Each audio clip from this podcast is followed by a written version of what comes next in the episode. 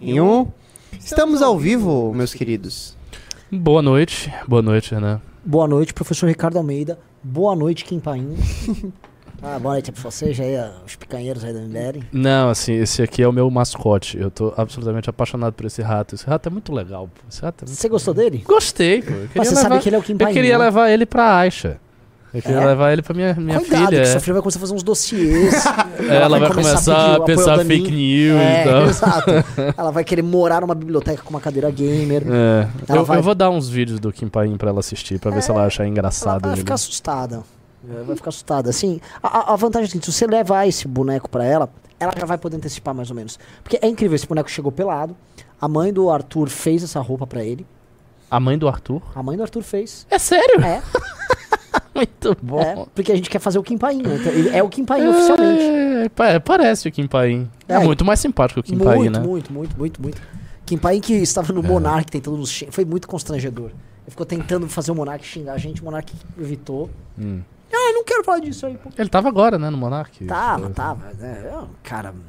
É um bizarro. Eu tava comentando aqui assim, esse cara nunca teve gente enchendo o saco dele. Agora ele tá. Teve que se retratar na PAN esses dias. Uhum. Né? Situação chata. É, esses caras da MBL aí, né? O, o Chico Linguiça aí, né? Ele me chama de Chico Linguiça. Não sei dele. Chico Linguiça? Por que, que é Chico Linguiça? Eu não Eu não entendi. sei. Vini. Deve ser alguma tentativa de me chamar de gay, sabe? Tipo, ele senta na linguiça. Não sei. Ah, acho que não. Chico Linguiça parece uma coisa assim interiorana, né? Um Isso. sujeito é porque- caipira. É. Pô, legal, Brasil Profundo, é, É. esse? É Chico Linguiça? Talvez, talvez. E eu realmente eu fiz um, um- eu fiz um arroz de linguiça muito bom outro É. dia, então eu aceito a cunha. Quem tá parecendo Chico Linguiça é o Russo, né? Naquele meme do programa dele, Papo de Mineiro, com aquele Uhum. bigodinho. O cara tá bem Brasil Profundo mesmo. É, bem queijeiro. É, é. Boa tarde, meus queridos amigos. Boa aqui tarde. estamos no Boa noite. Boa noite, estamos ao vivo no MBL News. Boa tarde se você estiver em outras regiões, em outras longitudes, é isso? Né? Ah, boa noite, estamos ao vivo aqui direto do MBL News, o programa verdadeiro e oficial do nosso grupo, do nosso movimento. E estamos na formação, vamos dizer, titular, Renan Santos e Ricardo Almeida, Bebeto e Romário, tá? Duplinha de ataque clássica aqui do programa. Num país que é o seguinte, tava meio sem pauta e agora começou a pintar a agenda, tá? E eu nem vou ter editorial dessa vez. Hum. Não haverá editorial, porque, enfim, não, nem vou gastar meu tempo com editorial, porque a gente já vai pra pauta. Já tem GC pronto, operador Bahia? Fazendo aqui agora. Então ele tá fazendo jeito. Então ele tá fazendo, eu vou fofocando, né? Eu vou tratar aqui assim. União Brasil, bicho tá pegando. Tá? Aquilo que o. Be- Nós adiantamos com o Beraldo. Quem tá no clube, aliás, quem tá no clube já sabia há bastante tempo. Quanto tanta coisa. Ah, Deixa eu só me achar aqui enquanto, antes do programa começar. Hoje saiu, ficou capa na Folha de São Paulo, fraude multibilionária das americanas, eh, esquema tocado pelo ex-presidente. A gente tá falando isso há três meses. Pois é. Finalmente Eu lembro agora ah, saiu na grande imprensa. Graças a Deus quem tá no clube viu, quem tá no news viu. A gente vem falando isso bastante. Quando, é que, quando é que vai ter capa do Rubens Ometo? Ah, é- esse tá difícil sair, hein? Esse tá difícil, mas se tudo der certo, a gente vai conseguir emplacar esse cara. A gente precisa ficar emplacando todo mundo que atua no campo empresarial servindo a uma determinada agenda. No caso do cara da Americanos, é a agenda do Pop Bolso. Maior escândalo privado da história do Brasil. E aqui uma coisa que a gente já vinha cantando no bola, na verdade vou dar mérito pro Beraldo, o Beraldo trouxe essa aqui, tá? Que é o fato de que o União Brasil iria perder ministério dele no governo Lula, porque a turma tá saindo do União e tá migrando pro Republicanos. E, e aí outra coisa que nós estamos levantando é, e o Republicanos vai para dentro do governo. O Republicanos vai para dentro do governo, tá? Vai dar caca isso aí. E a gente pode tratar das implicações, mas já estamos com o GC pronto, operador? É, vamos, vamos, vamos, vamos, hein? vamos. Caríssimo a gente vai, Noel, a gente vai, vai conversando aqui sobre vamos lá, isso. Vamos lá, então eu vou ler a pauta. União Brasil pode levar 50 deputados por oposição. O caldo azedou de vez entre o governo federal e União Brasil após desentendimento e negociações. Por um lado, o partido pede que a ministra do Turismo, Daniela, seja substituída por Celso Sabino, que foi acusado pelo prefeito de Belfort Roxo, Vaguinho, de ser bolsonarista em um grupo de WhatsApp. Após esse ataque, 44 dos 59 deputados do União Brasil saíram em defesa de Sabino, contando com a assinatura do presidente da legenda, Luciano Bivar. Agentes palacianos já perceberam que o partido não irá recuar enquanto não obtiver a pasta do turismo para si, já que a Daniela do Vaguinho está de malas prontas para republicanos. Na verdade, assim, já está tudo certo, ela vai para republicanos. Todavia, o Ministério não deve ser a única exigência da União, que almeja tomar o controle da Embratur atualmente sob a presidência de Marcelo Freixo. A saída de Freixo do posto, segundo o parlamentar da base, abriria a porteira para o Centrão pressionar o PT a deixar outros cargos em situação semelhante. Aliados de Lula avaliam que nem mesmo o turismo e a Embratur seriam suficientes para a União Brasil aderir à base do governo. Isso é verdade. Dois, duas tranqueirinhas. Pelo contrário, a cúpula do partido ameaça levar seus 50 deputados para oposição caso seus pedidos não sejam atendidos, o que sugere ser uma arma que sempre será utilizada como barganha. Eu já vou começar aqui, Ricardo, que é o seguinte. É, aquilo que era esperado que esses caras iam fazer contra o governo começou a acontecer, que é a ideia de que uh, o Centrão vai começar a usar essas derrotas que eles impõem ao governo como meio para obter algo em troca. E o que, que é o algo que eles vão obter? É ministério. Uhum. Se é ministério que eles caras querem, é umas estatais, é, é pra aderir ao governo também. Então, Sim, muita claro. gente, eu vejo muita gente comemorando também. Ah, tá, mas não é que tem morada, é um jogo de, né, de puxa aqui. pu- machuca daqui pra obter uma vitória dali. E o que eles estão tentando conseguir, gente, é uma adesão em boas condições. Ah, o lance que está acontecendo, o problema é que o governo vem sendo muito pouco habilidoso em construir isso e ele não está querendo ceder. Pelo contrário, ele está adotando uma política de briga, uma política de conflito, como fizeram com o Arthur Lira, e isso está levando o governo a, vamos dizer, a assistir essas brigas públicas, União dando esse showzinho. Mas eu já vou começar jogando para você. Você acha que essa briga vai a algum lugar? Ou você acha que no, no fim do dia o governo vai comprar todo mundo?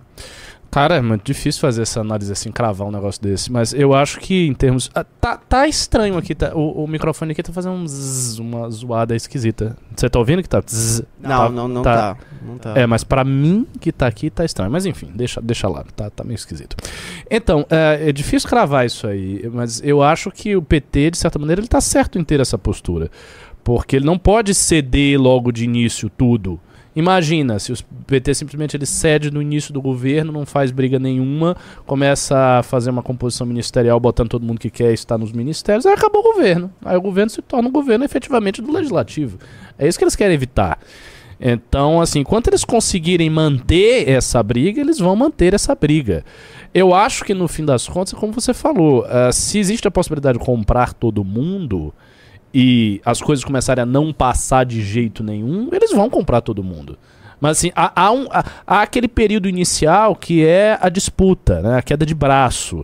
O PT ve- veio com uma intenção de fazer esta queda de braço, para não ceder tudo logo no início para o Centrão e para os partidos. Então ele, eu acho que eles vão postergar, vão tentar fazer a queda de braço, usar os meios que eles tiverem, se for do judiciário, o que for, eles vão tentar usar. Se não der jeito, nenhum caso, aí eles vão começar a botar as pessoas nos ministérios. Aí eles vão recompor com essa galera para os projetos passarem. Isso aí é, é o mais racional para o partido fazer. O mais racional o partido fazer. Né? Eu sempre penso assim: se eu tivesse no lugar deles, eu não faria a mesma coisa, eu faria a mesma coisa. Eu ia estar no início tentando resistir às pressões, depois, se não desse, aí vai botando as pessoas. Então, acho que.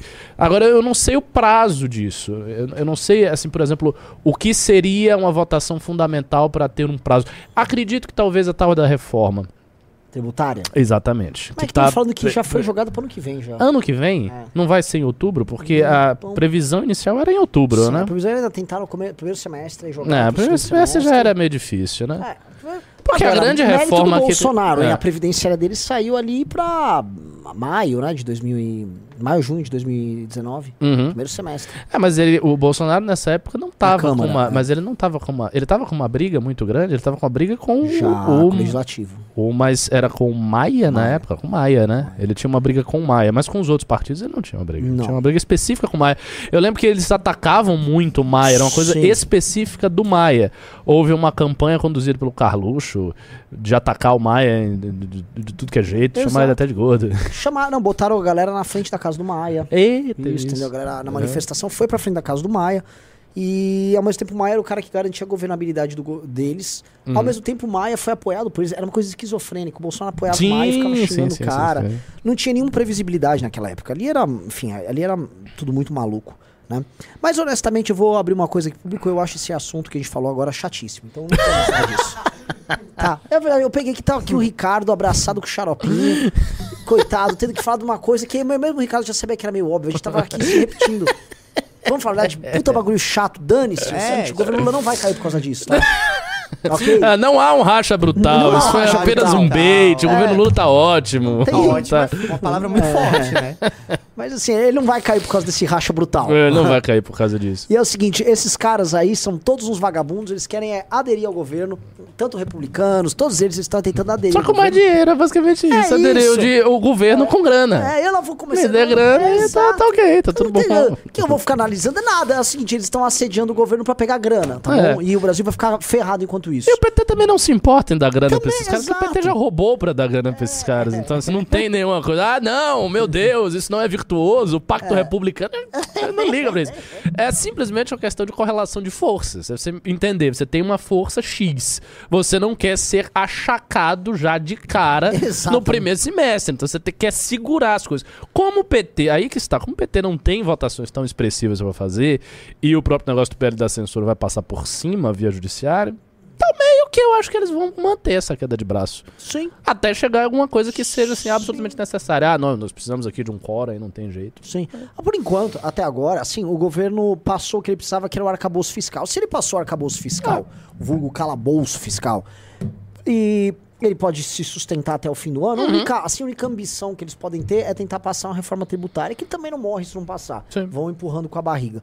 Então, eu realmente acho que não tem, eles também não vão passar no- via legislativo nenhuma pauta da agenda moral deles, até porque esse tipo de agenda eles já conseguem passar via judiciário. Exatamente. Então é o seguinte, o Lula pode simplesmente ficar parado fazendo sexo com a Janja. E tá tudo bem ali pra eles. E essa é a real. mundo. Não é? A gente fez outro dia um vídeo sobre isso que. Sobre o Lula fazendo sexo com a É, Janja? ah, sobre a, a fixação esse do Lula e do Bolsonaro fez em demonstrar que eles fazem muito sexo. É verdade, ele tá beijando a Janja de um É. jeito bem molhado, É. no dia dos namorados. Assim, pô, o. Bolsonaro tinha que vir no 7 de setembro e falar que ele era imbrochável com a mulher do Eu lado. achei isso uma coisa muito latina, Muito, sabe? É- É, muito. é do político latino. O cara tem que mostrar que tem um pau grande, essas Isso. coisas. Eu sou o cara, eu Ah. faço e aconteço. Em então- Roma tinha isso, né? Os caras ficavam desenhando uns, uns caras com uns. Todas Coisas muito fálicas. Uma... Tinha grafite em Roma. E os Sim, grafites sim, eram sim. muito cheios de falos gigantes. Tipo, sei lá, lá vem Júlio César com seu pênis colossal, sabe? tipo e é isso. isso, então, assim, realmente é uma coisa. bem- e, enfim, né? E, eles precisam fazer isso, talvez a gente precise disso. A gente precisa falar, olha, gente, o Kim é muito viril, viu? Só que não, não, não é muito a vibe dele, né? Bom, Que o é um- Arthur tá aí, né? É. muito bem colocado. O problema é que quando isso acontece na direita, os caras caem, né? É, é verdade. O Gabriel Monteiro, olha aí. Se bem que não era virilidade, né? O Gabriel Não, Monteiro não. ali era tudo. né? É, Era, é, era quase um surubão romano, era uma Saturnália. uma Saturnália em vez de Roma. É. É a direita, em prol dos bons costumes e contra MC Pipoquinha, isso aí. É, a direita. A direita é uma surubona, velho. Essa é a verdade. A direita é um surubão, cara. Ai. Muito bom, muito bom, muito É, bom. Jesus. Ah, então, Ah. assim, desculpa, assim, é que realmente falar aquele assunto tava muito chato. É. É, vamos falar do que você quiser. filósofo aqui do lado, eu vou ficar falando dessa União do Brasil. União Brasil. Vamos. Foda-se União Brasil! Desculpa Nossa, coringou, hein? Coringado, coringado, coringado. Coringado. Ai, ai, ai. Ô, vou, vou aproveitar que você Hum. tá aqui. Ah, antes, não, não, Diga. antes, desculpa te interromper, só avisando, todo mundo que entrar no clube vai ganhar a revista Valete hoje, tá? Boa. Por, Deixa que, eu- por que eu tô falando? Vai ganhar esta edição, que é a melhor de todas as edições. Ricardo revisou ela. É a melhor de todas mesmo? É. É. Por, por alguns motivos que eu posso dizer. Pelo final da revista. Porque no final, minha gente, tá uma. Assim, tá muito mais bonito a parte das Sim. cartas dos leitores. Tem o primeiro as, começo também? É, os, as resenhas aqui estão boas. Em particular, a resenha do Cauê. A resenha Sim. do, Cauê de restaurante tá assim, tá fina, tá parecendo uma resenha mesmo de. de- Sim. Tá muito legal essas resenhas aqui. Ah, o Rig fez um puta texto muito bom mesmo. Tem esse relatório dos oligarcas do Lula, Que é muito que é bom. muito bom. Tem uma outra matéria que eu gostei bastante. Né? Essa aqui, não, peraí, qual foi? Foi um- uma matéria específica que eu gostei. Não, foi ah, a, a matéria principal de inteligência Ah, artificial. logo no começo. ah, Logo no Logo começo. no começo, né? O texto do Borges está muito legal também. É, tem página preta? Não, é essa aqui, é essa aqui. Ah, o Nós robôs. Ah, é outra. Esse relatório, Nós Robôs, está assim, uma obra-prima de relatório. Sério? Sério. Não li ainda. Está muito bom porque está muito é, muito elucidativo mesmo. Eles começam a explicar as coisas, eles vão explicando com detalhes e eles tiveram uma virtude nesse relatório que eles não viajaram muito, que às vezes tem uns, uns, uns textos que são bons, mas que vão especulam demais. Esse não, esse assim, se você quiser entender o que é inteligência artificial, você lê esse texto nos robôs, você consegue entender o que é inteligência artificial, ver os pontos positivos, ver os pontos negativos, ver assim as ameaças que os caras que entendem inteligência artificial estão enxergando, cê, assim você vê tudo com muita sobriedade. Então assim, tá muito legal a revista, tá muito boa mesmo. Eu gostei desse texto também do, do Forlin, né, sobre o, o Hal. O, uma comparação entre o Tarkovsky e o, o, o Kubrick. Uma comparação ah, é. entre Tarkovsky e o Kubrick são dois uh, cineastas assim, de uh, cults e tal, e ele faz isso com muita competência. Tá com, uma, é, tá com mais gente aqui. Olha a, olha a quantidade de pessoas que já é. assinaram. Vocês não vão conseguir ver, porque a letra é, é muito pequenininha. Mas é basicamente mas, assim, esse bloco aqui. É um blocão. É. Uma hora vai ficar a página toda, né? A não ideia, vai, pô, não vai caber já mais. Em setembro já não tá cabendo mais. Logo ficou é. fininho, ficou elegante. É, ficou elegante. Enfim, tá, tá muito boa essa revista. Então, entrem no clube. Entre no clube, todo mundo que entrou vai receber. Manda aí, manda aí operação. posso aproveitar que vocês estão falando da revista de inteligência artificial? Entrou uma pessoa, hein? Queria um breve comentário sobre a notícia que saiu hoje canção dos Beatles gravada com inteligência artificial será lançada esse ano, anuncia Paul McCartney. É, o que ele tá fazendo é o seguinte, eu vi isso. Ele vai fazer uma canção produzida em estúdio e aí eles vão com a inteligência artificial recriar a voz do John Lennon para eles fazerem os duetos Lennon-McCartney que eles faziam antes, né? É que não é o John Lennon. O problema é que a galera tá abraçando isso. Então eu acho que todo mundo vai abraçar agora uma arte que é farsesca em tudo. Porque o John Lennon morreu em 1980. Não é o John Lennon que tá cantando. Talvez o John Lennon nem concordasse em gravar uma música com uma nem mais. Só que tá lá, eles vão botar o John Lennon. Todas as vozes vão ser reproduzidas. É. E vai chegar um ponto que a reprodução será tão perfeita, porque, assim, o que, que é o som em termos físicos? Como é que você é, descreve a, a, a imagética do som? Você pega um oscilograma e aí você faz aquela. No oscilograma cria aquela linha uhum. do som com todos os harmônicos, então um som da flauta tocando um lá e tal, você tem. Isso, isso é físico. A inteligência artificial provavelmente vai conseguir reproduzir isso com perfeição. Então você vai pegar, por exemplo, uma canção inteira do John Lennon e você vai ver fisicamente tudo como era o som dele cantando cada coisa. E a inteligência artificial vai reproduzir tudinho. Uhum. Então assim vai ficar, eu acredito que quando isso aí tiver avançado, indistinguível. Vai ser, vai ser, a voz do John Lennon. Agora, com todas um as oscilações de altura, etc.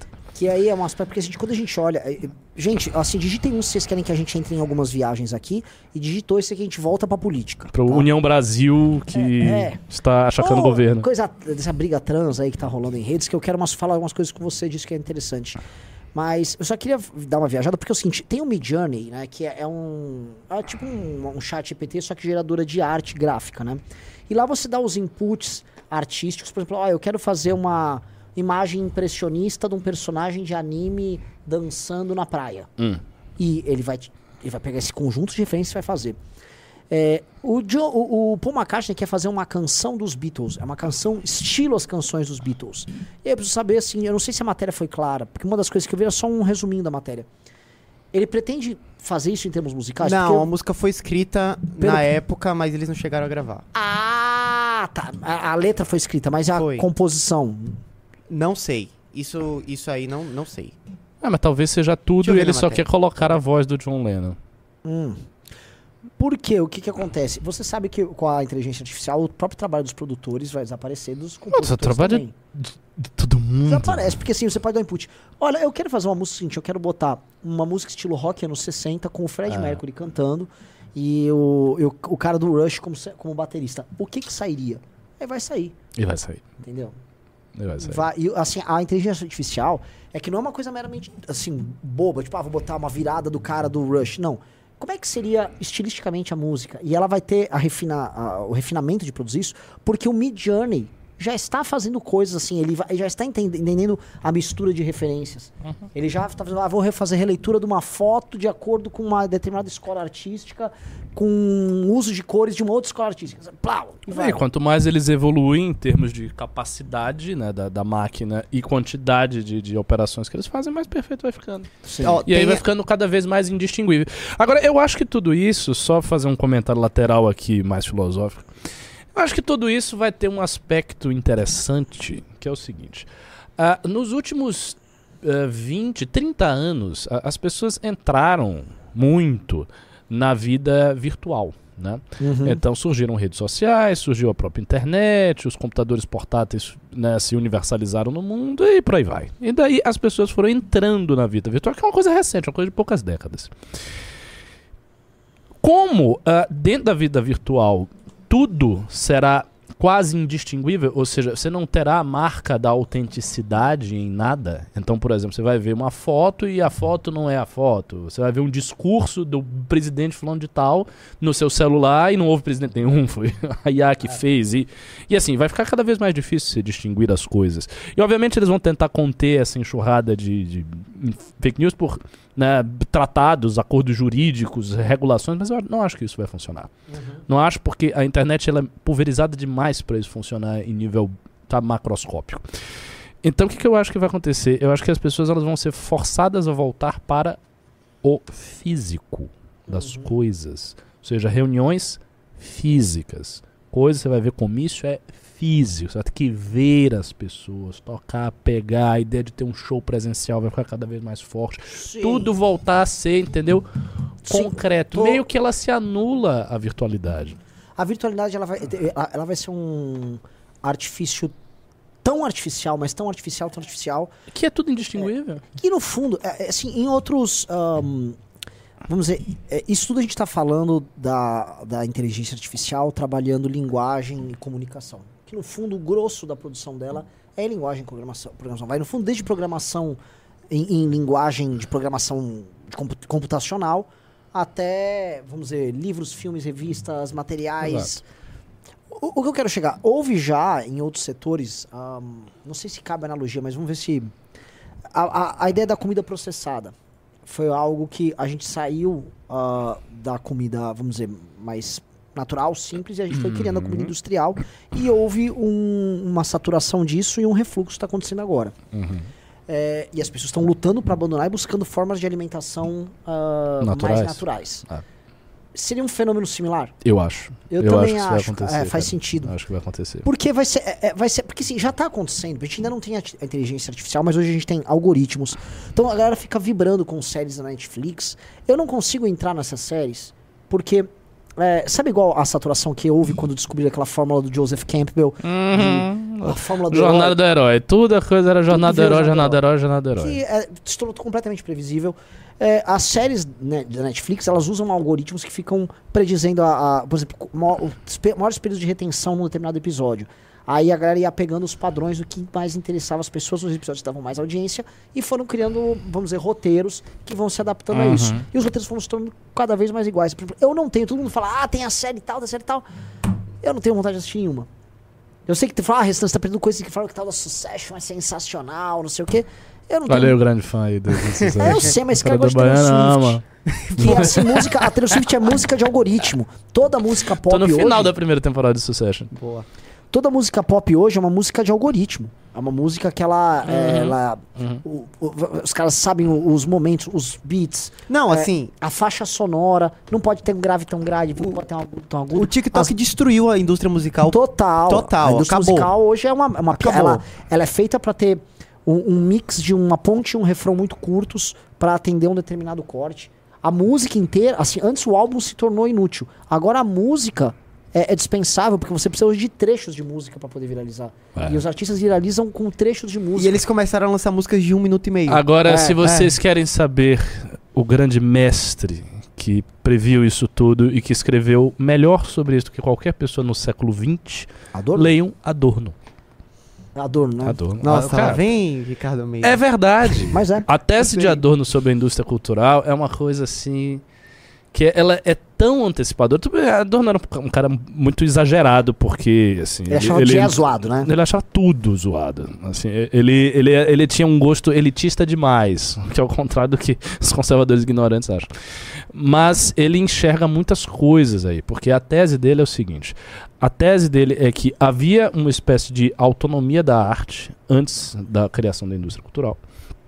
E a arte foi uma das últimas áreas aonde a forma estruturante do capitalismo entrou. Quando essa forma ela entra, a arte passa a ser montada como um produto industrial. Sim. Isso muito antes de inteligência artificial, tá, lógico, né? Década- décadas antes disso. Como a arte é montada com a finalidade de vender e como indústria e tal, então a, a- própria. Como é, o o o- é- é- é difícil explicar isso. Veja, pe- pegar esse caso do- dos roteiros, né? Então, assim, imagina duas, duas maneiras diferentes de você fazer o roteiro. Imagina que você é um gênio criativo e você faz um roteiro porque você quer expressar coisas da arte e tal.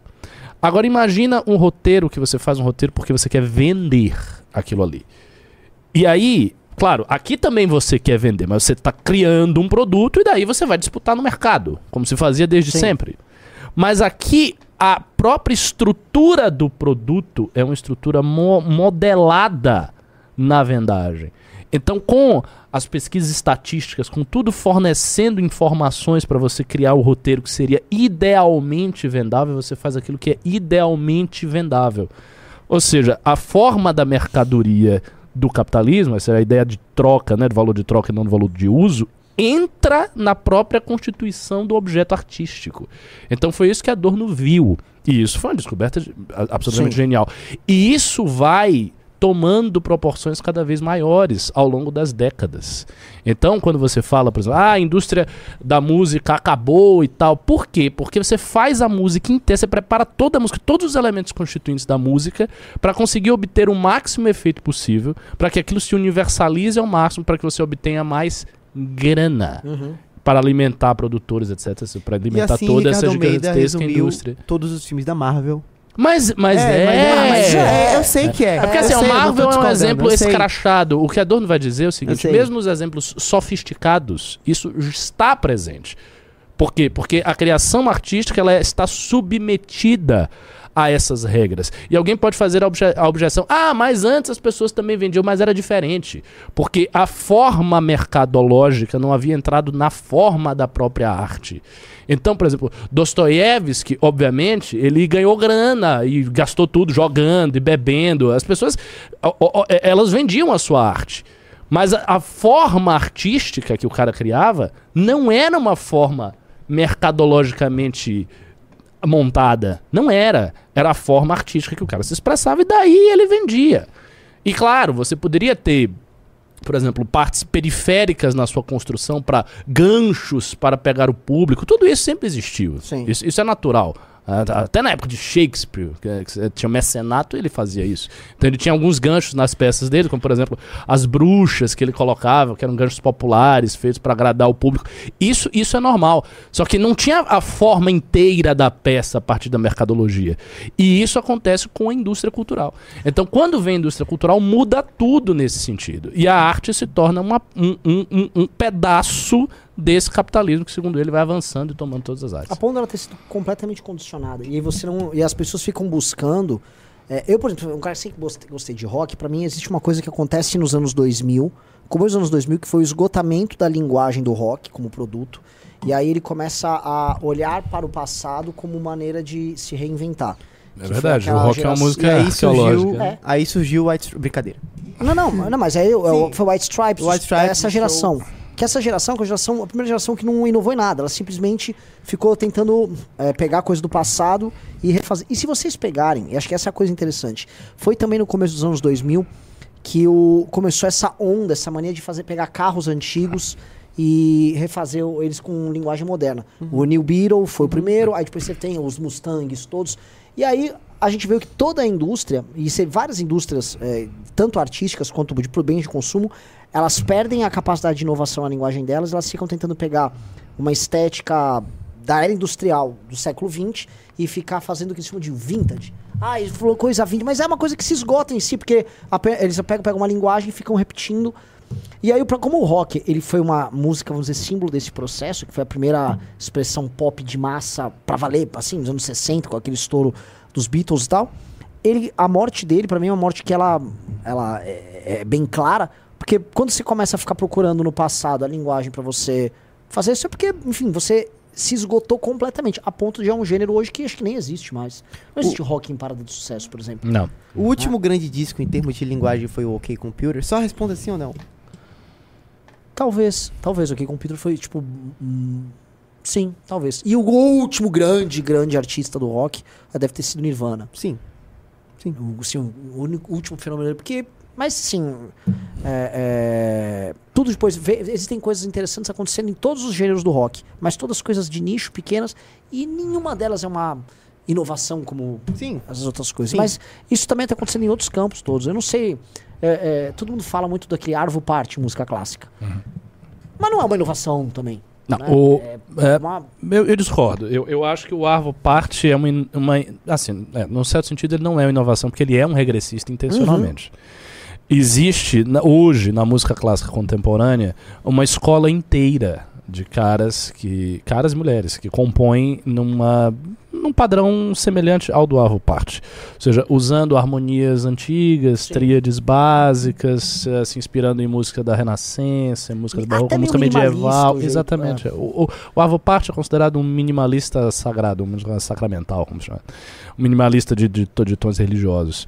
É, só que esses caras inovam em alguma medida, porque assim, se você compara uma peça, sei lá, de Josquin Depré, que é um compositor flamengo antigo, ou Guilherme Machoque, medieval, e uma peça de Arvo Part, Galina Grigorgieva, John Tavener, que são compositores atuais, é bem diferente, bem diferente. Aqui eles usam licenças harmônicas, coisas novas, coisas da linguagem contemporânea do século XX dentro de uma música sacra, dentro de uma música que soa antiga, mas que é diferente.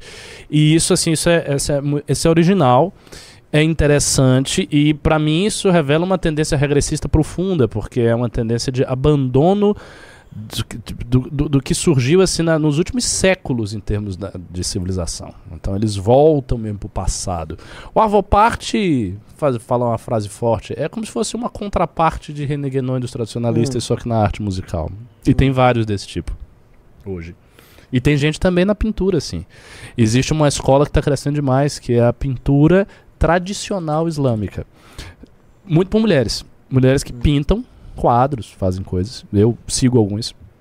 É, inspirados em pintura antiga, ou seja, caligrafia islâmica, como era lá no século XIV e tal, que é pinturas antigas, você olha, a pintura parece uma coisa antiga, jogam alguns elementos de modernidade e fazem isso e viram e ficam nesse mundo. Então, assim, é um retorno, retorno à arte artesanal, que tem muito, retorno a essa arte velha, retorno a essa arte musical. Isso eu acho uma coisa eu ia boa, eu perguntar. gosto dessa linha. Por exemplo, a arte. é Porque eu vejo. Eu sou um partidário disso até. É, porque assim, igual assim, a música pra sobreviver, ela, a meu ver, ela vai ter que sempre ser música ao vivo.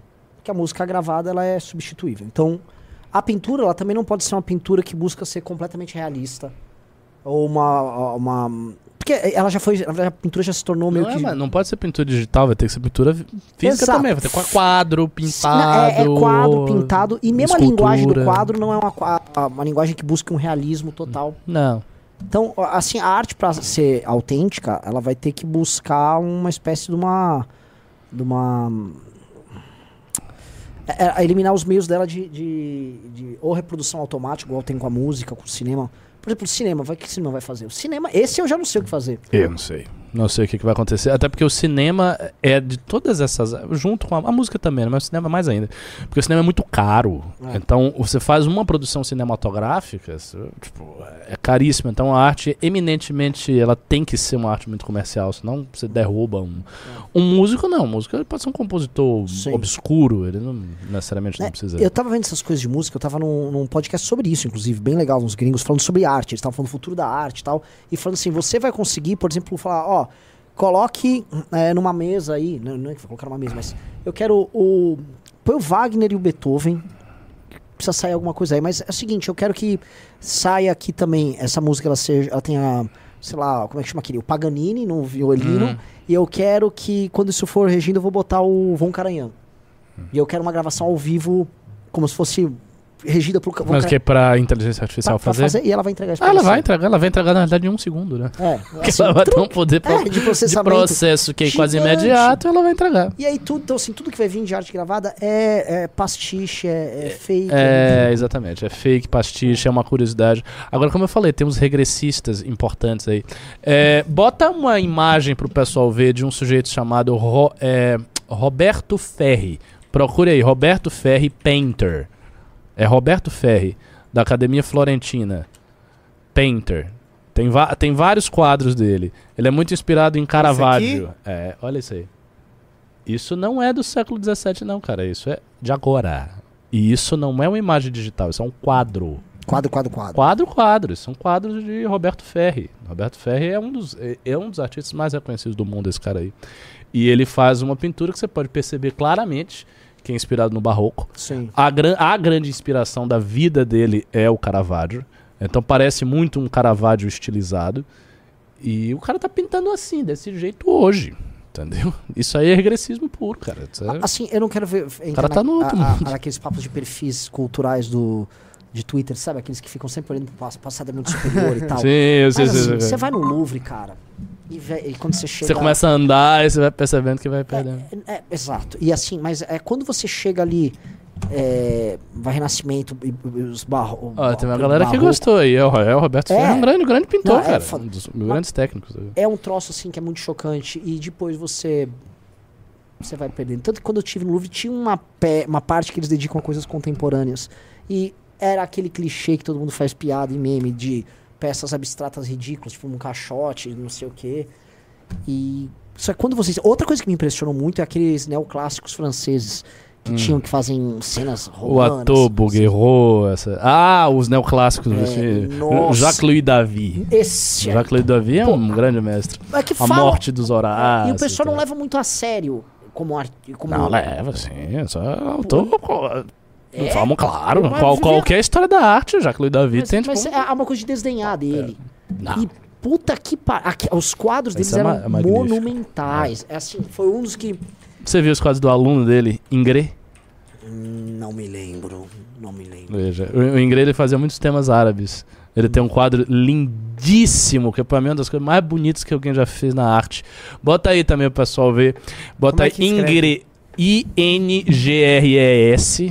Estamos apresentando quadros no News, é, muito bom. I-N-G-R-E-S. Tá, tá com Olha, 2.900. Galera, deem like ING. aí, porque é o seguinte, hoje estamos enriquecendo esse trono. tamo- Era isso só falar que União Brasil. União Brasil Está quer roubar o Lula. ministério. Quer me dar o Ô, ministério! E o republicanos quer entrar no É, governo. então de olho. A gente já Uau! sabe, ele vai entrar. Quando não entrou? É, na verdade ele já tá, essa é real. Ele já tá, O republicano nunca fez oposição mesmo, né? nunca fez nada, tá é constrangido. É Ingré, bote aí G- Odalisca. Odalisca. Agora, tem Esse é um dos galera quadros fa- mais maravilhosos que existe. Faz uma enquete se a galera tá gostando ou não. Eu vi Tem uns galera caras papo reclamando. chato. É, cara, às vezes eles... já cansou esse assunto aí, muda. Quando eu, quando eu faço news... Nossa, esse quadro é simplesmente uma maravilha. I- imagina, cara, você pintar isso numa tela. Olha isso aí, rapaz. Olha a cor, a Sim. textura desse tecido, meu amigo. Isso, isso é assim, sublime. E, e o Ingré era engraçado porque ele, ele tinha um inimigo artístico, que era o Delacroix. O Delacroix era um romântico, que pintava também muito bem, mas pintava com muita intensidade. E ele era um neoclássico realista, que foi aluno, salvo engano, do Jacques-Louis David.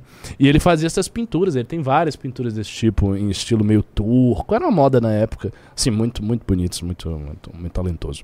Pois é, esse, esse tipo de coisa tá retornando. Por quê? Porque a técnica, hoje, qualquer, qualquer pessoa que resolva fazer desenho hiperrealista, é capaz de fazer. Exato. Inclusive, Tá existe um tudo. trend de É. que é meio. Tá ali, é, é meio blé. Mas se você conseguir fazer isso com criatividade, a coisa, Sim, enfim, floresce, como o Roberto Ferri faz hoje. sim. E tantos outros. Agora, eu tenho uma tese que um dia eu vou escrever sobre isso, mas é um assunto muito complicado, então eu tenho que ter muito, muita paciência para desenvolver essa tese. Eu acho que essa perda dos- da, da- da- forma artística ela é reveladora de um fenômeno que é metafísico, portanto, que está em todas as áreas da, da, da civilização, que é a perda da forma Sim. Sim. É, é aquela coisa- toda. Sim. Por quê? Porque eh, você tinha. eh, A, a civilização, ela é uma. Ela é sempre baseada em exclusões. Então, olha, por exemplo, civilização romana, ela tem uma unidade formal. Então você tem aquele arco romano, as coisas meio que se parecem. O direito romano casa com a filosofia. Ou seja, há um método, há uma forma que Sim. faz aquilo ali. Você vai para a civilização islâmica, tem outra forma. Você vai para a civilização bizantina, tem outra forma. A civilização moderna não tem forma. Não tem- E pelo contrário, ela fica destruindo a Ela forma umas às outras. quebra todas as formas. Por quê? Porque ela pretende ser a universalidade enquanto tal. E isso faz com que, no campo da arte, você perca o critério estilístico. Então, por exemplo, você olha o barroco. O barroco, cara, foi uma época de mais de um século. Todas as pinturas barrocas, elas meio que se parecem. Você consegue pegar elementos Sim. estilísticos que abrangem ali mais de um século de pinturas. Uhum. Você vai então para, sei lá, final do século XIX e início do século XX, Não, a música barroca 1850, conversa com 1950. a, com, a, com a pintura. É, é, é tudo. É, é verdade. É um, é um- E é uma- grande o espaço temporal. Agora, você vai de 1850 a 1950, apareceu tudo.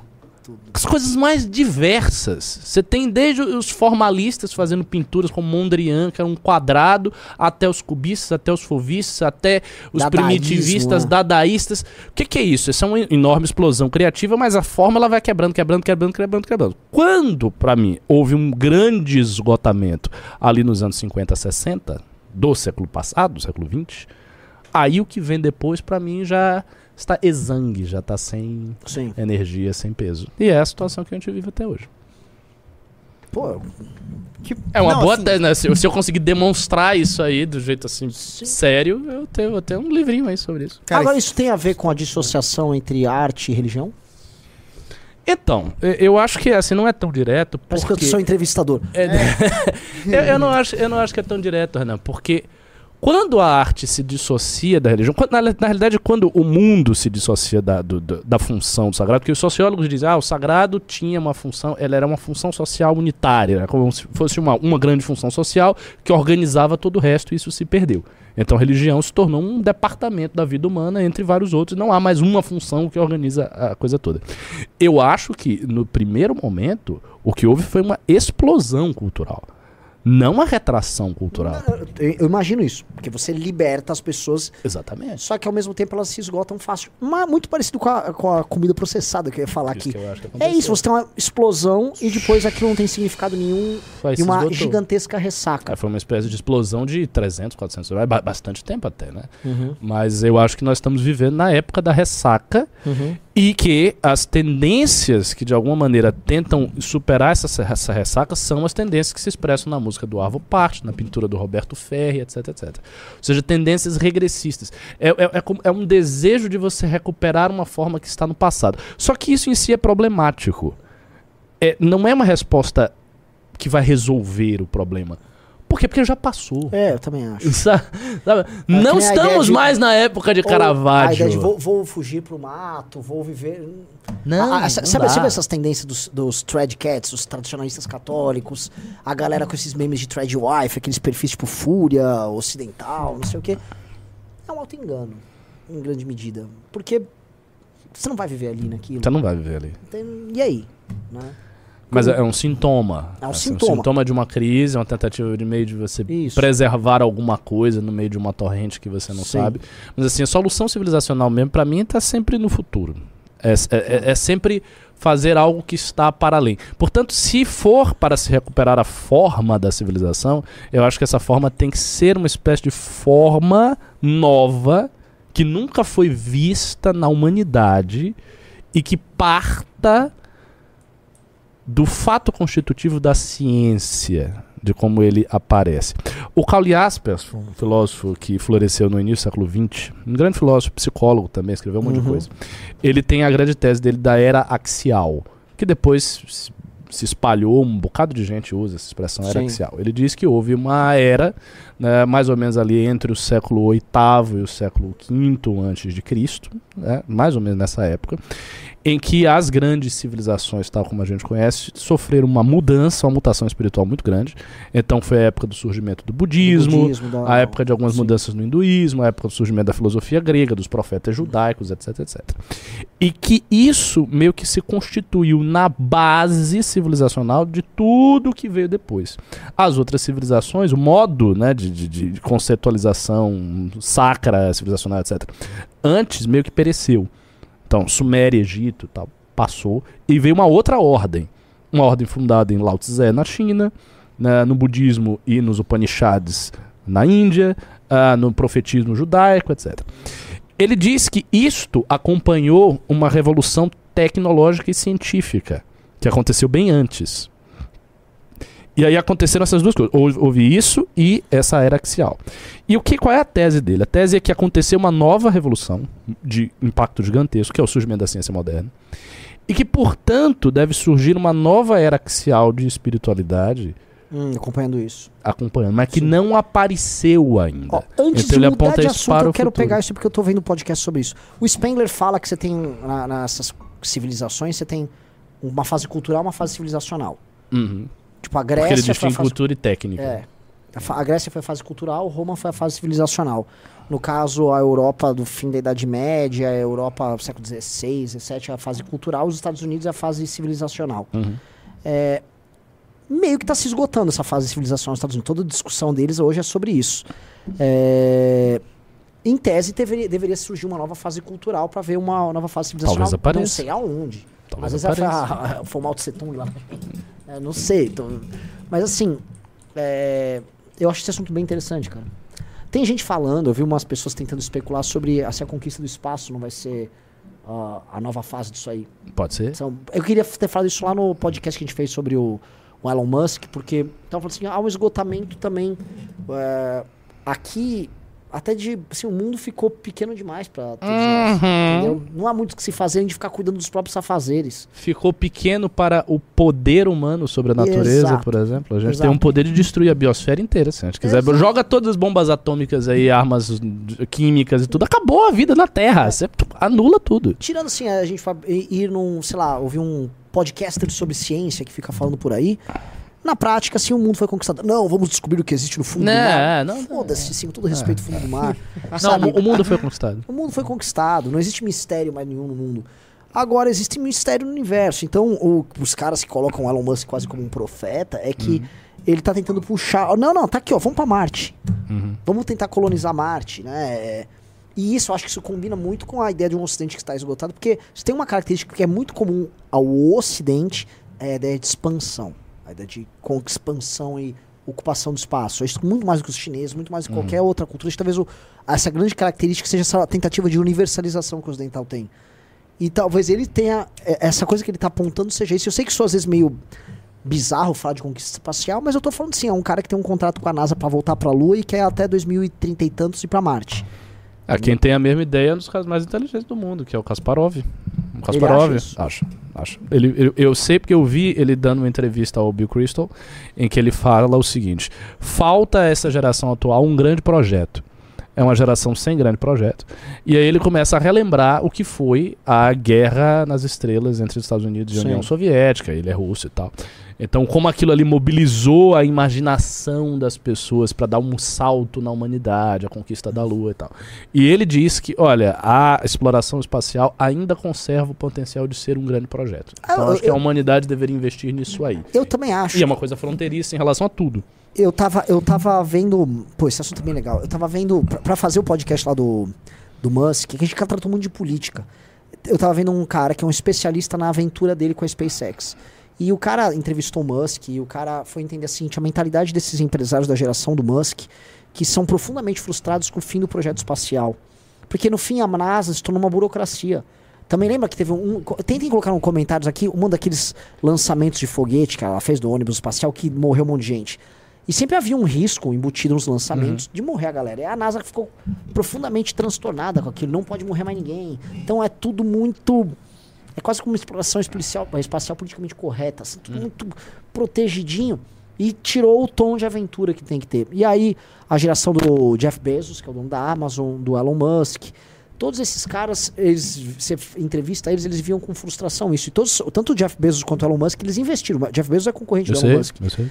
E eles meio que tentam retomar isso. Porque é o horiz- horizonte dessa geração dos anos 70 até os 80, Que era o, o- sonho dos caras, é o lance de conquistar o mundo lá fora. E de repente acabou e a gente só fica arrumando briga no nosso mundinho aqui dentro. Brigas pequenas e Ridículas. coisas, é, Gente, o- essa- os trans, e essa não sei o é, quê, cara.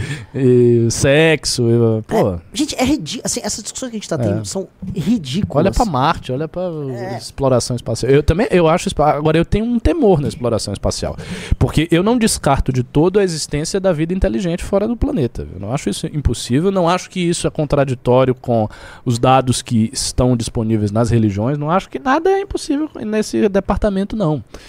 E o Stephen Hawking, ele fazia uma observação, era uma, uma observação de precaução, dizia o seguinte, olha, muito cuidado com o que vocês estão fazendo aí de exploração, porque vocês não sabem o que Sim. existe. E meio que uh, você está futucando lá, e pode ser que algo perceba que você está fazendo alguma coisa e venha. Ah, um papo de louco. Não, eu não, eu não tô dizendo que existe ou não existe. Eu tô dizendo que não me parece impossível existir. Bom, a vida surgiu aqui na Terra, por que não surgiu em outro lugar? Né? E, e aí, como é que fica? Porque assim, se você tiver um- uma força alienígena mais poderosa e avançada tecnologicamente do que nós, isso pode ser fatal pra gente. É que nem a questão da inteligência artificial. Neste, aqui na Valete, nesse texto que eu elogiei muito, Nós Robôs, eles citam um cara. Como é o nome dele? Nossa, eu não, eu não vou lembrar o cara. Mas é um desses especialistas de inteligência artificial, que foi engenheiro de não sei o quê, babá. E aí o cara simplesmente saiu e ele é um dos mais catastrofistas em torno de inteligência artificial. Ele diz que não adianta parar seis meses, tá? tem que parar tudo de vez e acabou e não pode mexer nisso. Porque a tese dele é o seguinte: é, talvez seja possível sim você criar uma inteligência artificial forte. Uma inteligência artificial que tenha atitudes proposicionais, pode querer, desejar tomar decisões. Ele não acha isso impossível. E ele acha que, ah, havendo uma inteligência artificial que é, e a tendência é essa, muito mais poderosa do que a mente humana, pode ser que essa inteligência considere o ser humano uma espécie inferior e nos trate, ele faz uma analogia, como a gente trata um macaco. Como a gente trata os animais. Por exemplo, a gente Mas instrumentaliza os animais completamente. O que é um animal? O que é um boi? A gente come bois. assim, tem uma indústria de matança de bois que mata Sim. bilhões de bois para me alimentar toda a humanidade. Os bois estão lá morrendo e a gente tá metendo os bois. E, e, e- e aí os vegetarianos falam, ah, mas tem um bocado de gente que come carne, e daí o boi? Entendeu? E se a gente for o boi da inteligência artificial? Em certa era, né? medida, assim, quando Mas não é? você percebe que as elites dirigentes nos países, conforme os países estão se tornando tecnocráticas, elas não têm nada a ver com a base da população, já não é mais ou menos isso? Você já tem esse distanciamento. Exato. O- o- Distância. Lá nos Estados Unidos, eu nunca gosto de entrar nesses assuntos, porque eh, muita gente leva para campos errados esses assuntos, mas nos Estados Unidos fica muito claro os recortes sociais nas ocupações de postos e espaços de poder é, baseado em QI. Porque, obviamente, os caras vão para as universidades, eles também vão ocupando os melhores cargos, as melhores posições, eles montam as políticas públicas e se distanciam. E você vai criando uma quase sociedade de castas. Isso é tão uma sociedade de castas que a coisa mais louca é o QI médio indiano é baixo. Agora, o QI médio do indiano que mora nos Estados Unidos é altíssimo. E a maior parte das pessoas que foram para os Estados Unidos pertenciam a castas mais altas. Então você já tinha esse recorde. Cara, é como se você pegasse o, o- Tem o cafezinho, tem aquele creme que você vem em cima, você retira esse creme e joga lá nos Estados Unidos. E, inclusive, os Estados Unidos ele tem uma política de imigração interessante que é ficar trazendo ah, essas elites dos outros países, ganham dinheiro lá, vivem lá, e eles se tornam uma elite apartada. Que é lá. uma coisa que o Brasil deveria ter feito. Dava pra ter feito. Sim. Sabe, não, sabe qual foi a época que o Brasil devia ter feito? Isso eu ouvi de um professor meu de física que conviveu com um ganhador do Nobel. Um professor con- conviveu com um ganhador do Nobel e conviveu com muita gente assim, inteligente e tal. Ele disse o seguinte: na época da queda da União Soviética, caiu o muro de Ah, Berlim e tal. sim, trazer aquela russeada toda, né? aconteceu de que ti- tinha muitos, ele disse, assim, físicos que eram laureados, pessoas extraordinárias, que não tinham o que fazer. A galera tava falida, não tinha o que tão trabalhar e tal. Fazendo sua bomba. Então, os Estados Unidos importou muita gente dessa. E ele disse, pô, o Brasil poderia ter tido um programa Sim. para importar essas pessoas. Ela- Elas viriam para o Brasil. Uhum. E não aconteceu. é, Não A gente importou nada. o Lada nesse período e foi É, uma grande conquista, né? um carro ruim, que pelo menos não enferrujava, era o que diziam. né? É, ó, a gente tá, tá, ó, Pô, posso falar? Ah. Maravilhoso. tá um baita programa. Maravilhoso, legal. maravilhoso, maravilhoso. Ah, porque assim, honestamente, se a gente fosse ficar falando de, mano, União Brasil e republicanos brigando por cargo, pelo amor de Deus. Só que o problema é o seguinte, é um, um programa chamado MBL News, aí pode ser que a galera que tá aqui vai falar, pô, eu queria ver notícias que tinham que xingar o Nine. Digite um se vocês acham que a gente tem que começar a xingar o Nine. A gente pode A gente começar a xinga o Nine. A gente xinga o Nine de, de várias maneiras. Ó, o Drago a Ianoff gente disse que bota tá uma chato. inteligência artificial aqui Não, mas ó, o Nine. 80% falou que é pra continuar. É, mas os 20% às vezes é aquela pessoa que chegou e falou, pô, programa de política aqui do MBL. Eu fico triste um pouco de. de- É, É é você que é a um cara que se importa muito com o público. Quando eu tô fazendo, quando eu faço, tipo, sozinho aqui ou com alguém, tipo, eu começo as minhas viagens, eu, ah, você acha que tá chato? Vai embora! Então, Ah. faz o que você quiser aí. Vai, vou, vou falar aqui o que eu tô afim. Com o Ian só dá isso. É, Eu não falo, eu não falo nada de política. Né? O Ian É. começa a falar de filmes obscuros, porque ele assistiu já 100 mil filmes. Não, porque tem um grande filme sobre o apocalipse que foi feito na década de 45, na década de 40, por um diretor norueguês, Orcs, blá blá blá. E o cara tá lá, e vai, Não, vai, o Ian vai. dá ótimas dicas de ahn, literatura ficcional recente. Ele sabe Eu- tudo. Muito, assim, Não, ele eu- não sei que, eu não sei que horas ele lê essas coisas, porque ele só vive aqui fazendo um monte de cogumelos coisa. sensacional. Tem também um Eu autor... sobre cogumelos. É, mas não é sobre alucinógenos. é, assim, é um, e um outro que eu esqueci o nome agora, um sul-africano. um- ambos eh, ganharam o Nobel. assim, É. Mas por que, que você está estudando cogumelos fora dos alucinógenos? É então, não, eu não, não, não, não, não é um livro sobre. É, um, é literatura mesmo. Um, Ah, sobre um homem come- caçador de cogumelos, né? Entendi. Livro bem Mario, bom. brincadeira. É, agora sim, vamos fazer o seguinte: vamos, uma parte da galera quer falar de Nine, né? Então vamos falar do Nine. Vamos falar de Nine, vamos misturar as coisas, vamos falar de Nine isso aqui. Vamos falar o, se- o seguinte, muita gente tá preocupada, Ricardo. Ah, o Nine tá no poder, a direita tá esfacelada, e você vê que a gente nem tem. Eu lembro que as análises que a gente fez em 2019, tá? é, eu vou falar, em 2019 a nossa audiência era muito baixa, mas isso permitiu que a gente tivesse uma capacidade de criação de análise que a gente influenciou muita gente. Grande parte das, da crítica ao governo Bolsonaro, a gente não só antecipou lá, como a gente criou os meios de se criticar o Bolsonaro. Uhum. A gente foi muito original e foi um período de muita criatividade nossa. Só que eu reparo que a gente não tá tendo essa mesma criatividade no governo Lula, Concordo plenamente. Concordo plenamente. não é? Assim, não- e por que que não tem? Porque me, Que eu acho que não é novo. será? Eu acho. Eu acho que não, acho que não é isso. É. Eu acho que porque assim, a- eu não acho que a gente perdeu. A gente tá fazendo várias coisas que são muito originais, muito legais, que exigem mais energia do que a gente fazer aquelas análises. Não, eu tô Ah, dizendo. o MBL, não é? Não, não, não, não. O governo. eh, Ah, veja, tá, os tá, problemas. tá, tá. Eu acho que Isso os que tava problemas. velho, falei, não, não, não é, gente. Eu acho que os problemas que o governo Lula coloca Hum. são problemas velhos. Porque o governo Lula, ele é tão velho Entendi. que. É, é tipo, o problema do governo Lula é. Ah, as pessoas estão achacando o governo. E aí que, quer comprar os é, que quer caras. comprar os caras. Tem, e aí é ele tem lógico. uma associação com o STF. Tipo, isso é meio óbvio. O Bolsonaro não. O Bolsonaro é um fenômeno muito novo. Então, por exemplo, a gente falava muito da personalidade do Bolsonaro, da questão do golpismo do Bolsonaro, Sim. que era um elemento novo. O golpismo terceirizado dele. A gente falava do. do Que ele era pós-moderno, que ele tinha uma coisa simbólica, que, era ele não que ele governava. exa- Cara, a gente em 2019 tava falando que o Bolsonaro não ia fazer nada no governo, como ele não fez, e que ele só ia ficar praticando linguagem, que é pura verdade. E hoje, olha que coisa maluca. Os bolsonaristas perderam. O Bolsonaro perdeu a eleição e os deputados bolsonaristas não têm o que fazer. Os deputados deles, eles são tão, eles eram tão atrelados à linguagem do Bolsonaro que Acabou. hoje eles têm um governo Lula inteiro pra fazer oposição e eles não têm o que fazer. Eles não sabem o que fazer. Você vê que teve esse negócio da parada gay no domingo.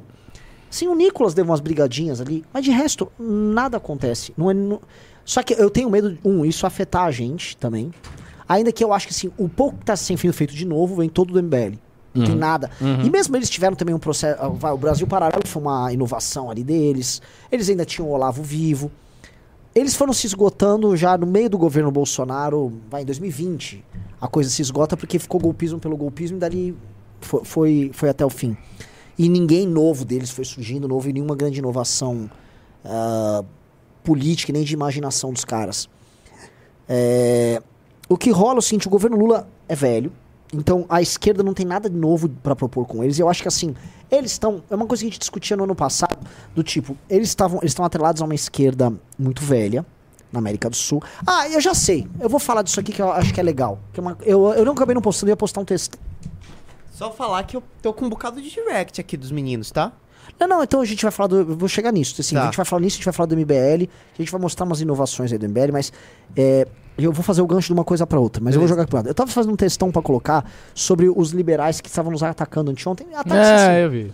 eu vi. é, e o, o problema desses liberais, que esses liberais, eles têm uma avenida inteira para ser os representantes dessa esquerda progressista no Brasil, é, moderna, não sei o quê, Mas o Lula e o PT ocupam esse espaço. Beleza, isso a gente já sabe. Só que o PT também é uma esquerda antiga e não quer romper com o modelo da esquerda antiga. A coisa mais simbólica disso é, olha só, esse acho que é o exemplo mais legal. O Lula traz o Hugo Chaves pro Brasil. E aí ele mostra o Hugo Chaves, fica ostentando o Hugo Chaves e o Silvio Almeida vai viajar pra Suíça. O Maduro, nesse caso. É, ai, desculpa, é o Maduro, né? Falei Hugo Chaves. E aí o, o Silvio Almeida ele viaja pra Suíça. Aí pergunta, mas você tá vendo o que? Ah, eu estava denunciando tortura aqui no Brasil. Ou seja, tinha um cara que pratica tortura aliado do governo Lula viajando pra cá e, enfim, ah, pintando e bordando, dando porrada em jornalista. E o cara viaja pra Suíça pra denunciar tortura aqui no Brasil. Esse cara que viaja pra Suíça é justamente o lado progressista moderno deles indo ficar de canto que o velho PT tava aqui. Calma, Uhum, calma, que esse uhum. microfone tá falhando. Não mexe. No- É, é, é por aí. Não, eu, eu acho que rola um problema geopolítico que é o seguinte: os centros difusores da cultura progressista, quando a gente pensa cultura woke, pautas morais desse tipo, assim, são centros que estão nos Estados Unidos e na Europa. E, via de regra, os produtores dessa coisa, eles não são socialistas. Eles são, na realidade, liberais progressistas. Basicamente, o Partido Democrata não é um partido socialista. É um partido liberal progressista. Então são liberais progressistas. Que seria o espaço a ser ocupado pelos nossos liberais progressistas, mas que não tem espaço. Zero. Justamente porque o PT e o PSOL tomam isso. Como o PT e o PSOL não são partidos liberais progressistas, são partidos socialistas, estão presos a isso, o PT mais ainda, o que que rola? Rola um problema geopolítico. Porque o PT ele tem uma aliança com ah, a esquerda latino-americana, que às vezes nem é progressista. Uhum. Né? Por exemplo, aquele, o Rafael Correa, ele impediu o aborto lá no, Sim. no país Ah, e aquele- Os caras não são tão progressistas. Que, que tomou O Castilho? É, o Castilho. Eles não são progressistas assim, não é? assim? O próprio Chaves não era progressista nesse sentido. Eles são socialistas, é outra parada. E aí o PT vive sempre nessa contradição, porque o PT olha pro lá pra Europa, Estados Unidos e depois olha pra cá e ele tem que agradar um lado, agradar o outro e pra lá e pra cá. Quando o Lula governou nos primeiros mandatos, ele conseguia administrar essa contradição. Porque a economia estava crescendo, as coisas estavam funcionando. Então e ele ia administrando. Então ele era justamente o cara que ao mesmo tempo estava no Foro de São Paulo e ao mesmo tempo recebia tapinha nas costas do Obama, por exemplo. Agora ele não consegue mais. Não consegue mais administrar essa contradição. E aí a contradição vai ficando evidente. Ela fica evidente para a esquerda mais, Sim. mais socialista mesmo, que olha certos gestos dele e diz: Ó, isso aí é fraqueza, pô. Ca- Acabouço fiscal, coisa de liberal, blá, blá, Sim. blá, blá, blá. E entra em contradição com o progressismo mais. Ah, eu estou olhando aqui os Estados Unidos, estou olhando. Ah, mas, pô, e o Maduro aí, pô, você. Pô, Lula, você. Aí como é que a gente vai defender? Fica mal pra gente, pega mal. O que a gente vai falar? Pô, o Boric, né? O Boric atacou e. Porque o Boric é puro. O Boric é nova leva da Sim. esquerda. O Petro, por exemplo, é velha leva da esquerda. Então tem essas divisões. E o PT tá no meio disso aí. O que é ótimo, porque é uma posição de contradição. Sim. Né? Descontradição. Eu ia te perguntar. Quem é liberal hoje? Real. Que No Brasil, É, mas assim, o que é o liberalismo o hoje? que é uma Kombi? É, não, eu tô nem entrando, eu tô nem entrando assim. As pessoas não enchem nem esse escritório. Não, mas assim, o, o movimento liberal hoje no mundo, porque você pegar a Liberal Internacional, eu fiz questão de olhar, porque eu conheço o pessoal da Liberal É. Internacional, a gente já palestrou pra eles. É, assim, eles são hoje progressistas. É um grupo que hum, tá lá pedindo banheiro trans. Então, acho que é fundamentalmente isso. O liberalismo hoje. O liberalismo é pro- é progressista. disso com a doutrina liberal? Veja, Ah, ah, se- o- então, se a gente olha os governos que implementaram o neoliberalismo no mundo, eu acho que há uma contradição. Por quê? Porque a gente cita alguns, né? Reagan, Thatcher. Thatcher. Tanto Reagan quanto Thatcher, do ponto de vista das pautas morais, eles eram muito mais conservadores, na verdade. Eles eram conservadores. E eram vistos como Sim. conservadores pelos outros. E eles implementaram o neoliberalismo, liberalização dos mercados, etc. Fluxo de capital girando. Foram esses caras, pô. Não foi o Bill Clinton que fez isso, foram esses caras. Aqui na América Latina, quem foi o grande expoente foi a escola de Chicago, junto com um ditador Pinochet. Augusto Pinochet. Quer dizer, quem foi o grande implementador das políticas neoliberais na América Latina? Foi um ditador chamado Augusto Pinochet, auxiliado pela Escola de Chicago. Agora uma Que per- nada, então, assim, sabe, o liberalismo progressista, no fundo, era um liberalismo que tinha uma conjugação diferente, porque ele tinha uma conjugação com um modelo econômico mais keynesiano, com outro modelo econômico. Isso, por exemplo, na época do Roosevelt, dessa galera. O que, que eu acho que aconteceu? Eu acho que o modelo do neoliberalismo econômico ele se tornou hegemônico, se tornou- muito poderoso. Daí esse liberalismo progressista ele entra nisso aqui, ele começa a ceder para esse modelo, que é o caso clássico, por exemplo, do Tony Blair. Uhum. O Tony Blair, que é do, do- do Partido Trabalhista, né? E o Tony Blair faz um governo calcado na Sim. base thatcherista. Fernando Henrique. Fernando é um, Henrique. É um pouco isso. O Bill. Clinton também. O Bill Clinton. Então, esses caras entram nessa lógica, daí o liberalismo progressista assume eh, esses termos econômicos e vai pro- prosseguindo com as suas pautas Eles chamam de terceira etc. via isso. É. Foi o que aconteceu. Mas isso tá em crise, né, minha gente? Porque não tá agradando ninguém. Sim. Não agrada nem a base conservadora, nem entrega resultado econômico mais. Já entregou, mas não entrega mais. E aí? E é- é que- o que eu quero dizer é o seguinte também. É, hoje, esses que se denominam liberais, eles tratam essas políticas de gênero e tem políticas de edu- reeducação de boa parte da população com base nessa multiplicidade de.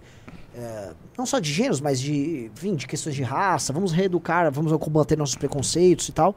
E eles falam que isso é perfeitamente adequado dentro de, uma, de, de premissas liberais. E eu não vejo isso como uma contradição. Eu não, eu acho que eu, eu, eu, eu não, eu não vejo problema em entregar pra eles o termo liberal completamente, porque eu não acho que eles estão tão errados. Eu ia te perguntar isso. Eu não sinto que eles estão errados nisso. eu, eu só acho que é, isso está errado. Sim, entendeu? sim, sim, eu, Mas, eu é. entendi o que você quer dizer. Não, eu acho, que- ah, eu acho que aqui no Brasil, como a, a, a- a coisa se configura um pouco diferente, realmente. Porque o liberalismo que surge da nova direita, esse novo liberalismo, ele não é marcado por isso. Não. Ele, no fundo, é um liberalismo thatcherista, Uhum. reaganista, austríaco, pá. E, inicialmente, pelo menos, esses caras são bastante refratários a essa Sim. pauta. Até porque eles acham que essa pauta toda atravessa o Estado. Então, o Estado é um controlador que distribui as Sim. prerrogativas sociais que ele quer, e esses liberais são muito antista- antistatistas, então eles acham, ah, isso é um absurdo, não, o indivíduo, blá blá blá. Esse foi meio que o, o caldo do liberalismo brasileiro que meio que forma MBL, SFL e tal. Então fica uma coisa estranha aqui no Brasil. Porque assim, esse liberalismo progressista que você descreve, ele seria, seria o liberalismo do livres. Sim. Que Mas- eu acho que é o liberalismo standard no mundo hoje. É, pois Mas é, não mas, no, mas na- aqui no Brasil ele não existe, porque no mundo ele tem muita coisa. Ele, primeiro que ele tem voto em alguma Gente, medida. ó, olha só, é o, é voto, o pô, Trudeau no Canadá, Ah. é o Joe Biden. Exato. Eu posso falar que é o Macron, que eu ia falar, ah, o Ma- na, na, na França falar que o Macron é de esquerda. Gente, o Macron é, um, é isso. E tem burocracia. O, o, o cara do Partido Conservador, esse, o indiano que tá no primeiro-ministro da Inglaterra, ele é muito menos um cara do Partido Republicano, Partido Conservador Britânico, do que um, hoje um, um Macron inglês. Ah, o antigo partido da democracia cristã lá na. Meu Deus, o, o- lá na Alemanha, o que era da. Da Merkel. Que era um partido de direita Era, antigamente, ele se tornou, se tornou isso na Alemanha. A Pela força desse consenso Exato. moral. o partido centro, moderater na, Suécia, mesma coisa. Na, em Portugal sequer existia qualquer Uhum. força mais à direita. Portugal co- surgiu agora um partido mais à direita Uhum. e o partido liberal que tem lá, inclusive os caras assistem a gente, os deputados conhecem, se inspiram na gente, real. Mas assim não se inspiram tanto, eles querem ser um livres lá também. Entendi, entendi. Então, o, assim, o que eu vejo é o seguinte: o que há de liberalismo com voto no Ocidente é esse liberalismo progressista. Mas no Brasil não. Porque a esquerda ocupa um pedaço disso Sim. aqui. Acho que talvez em outros lugares, em outros países da América Latina, talvez seja assim, em outros lugares fora assim desse circuito Europa, esse circuito ocidental.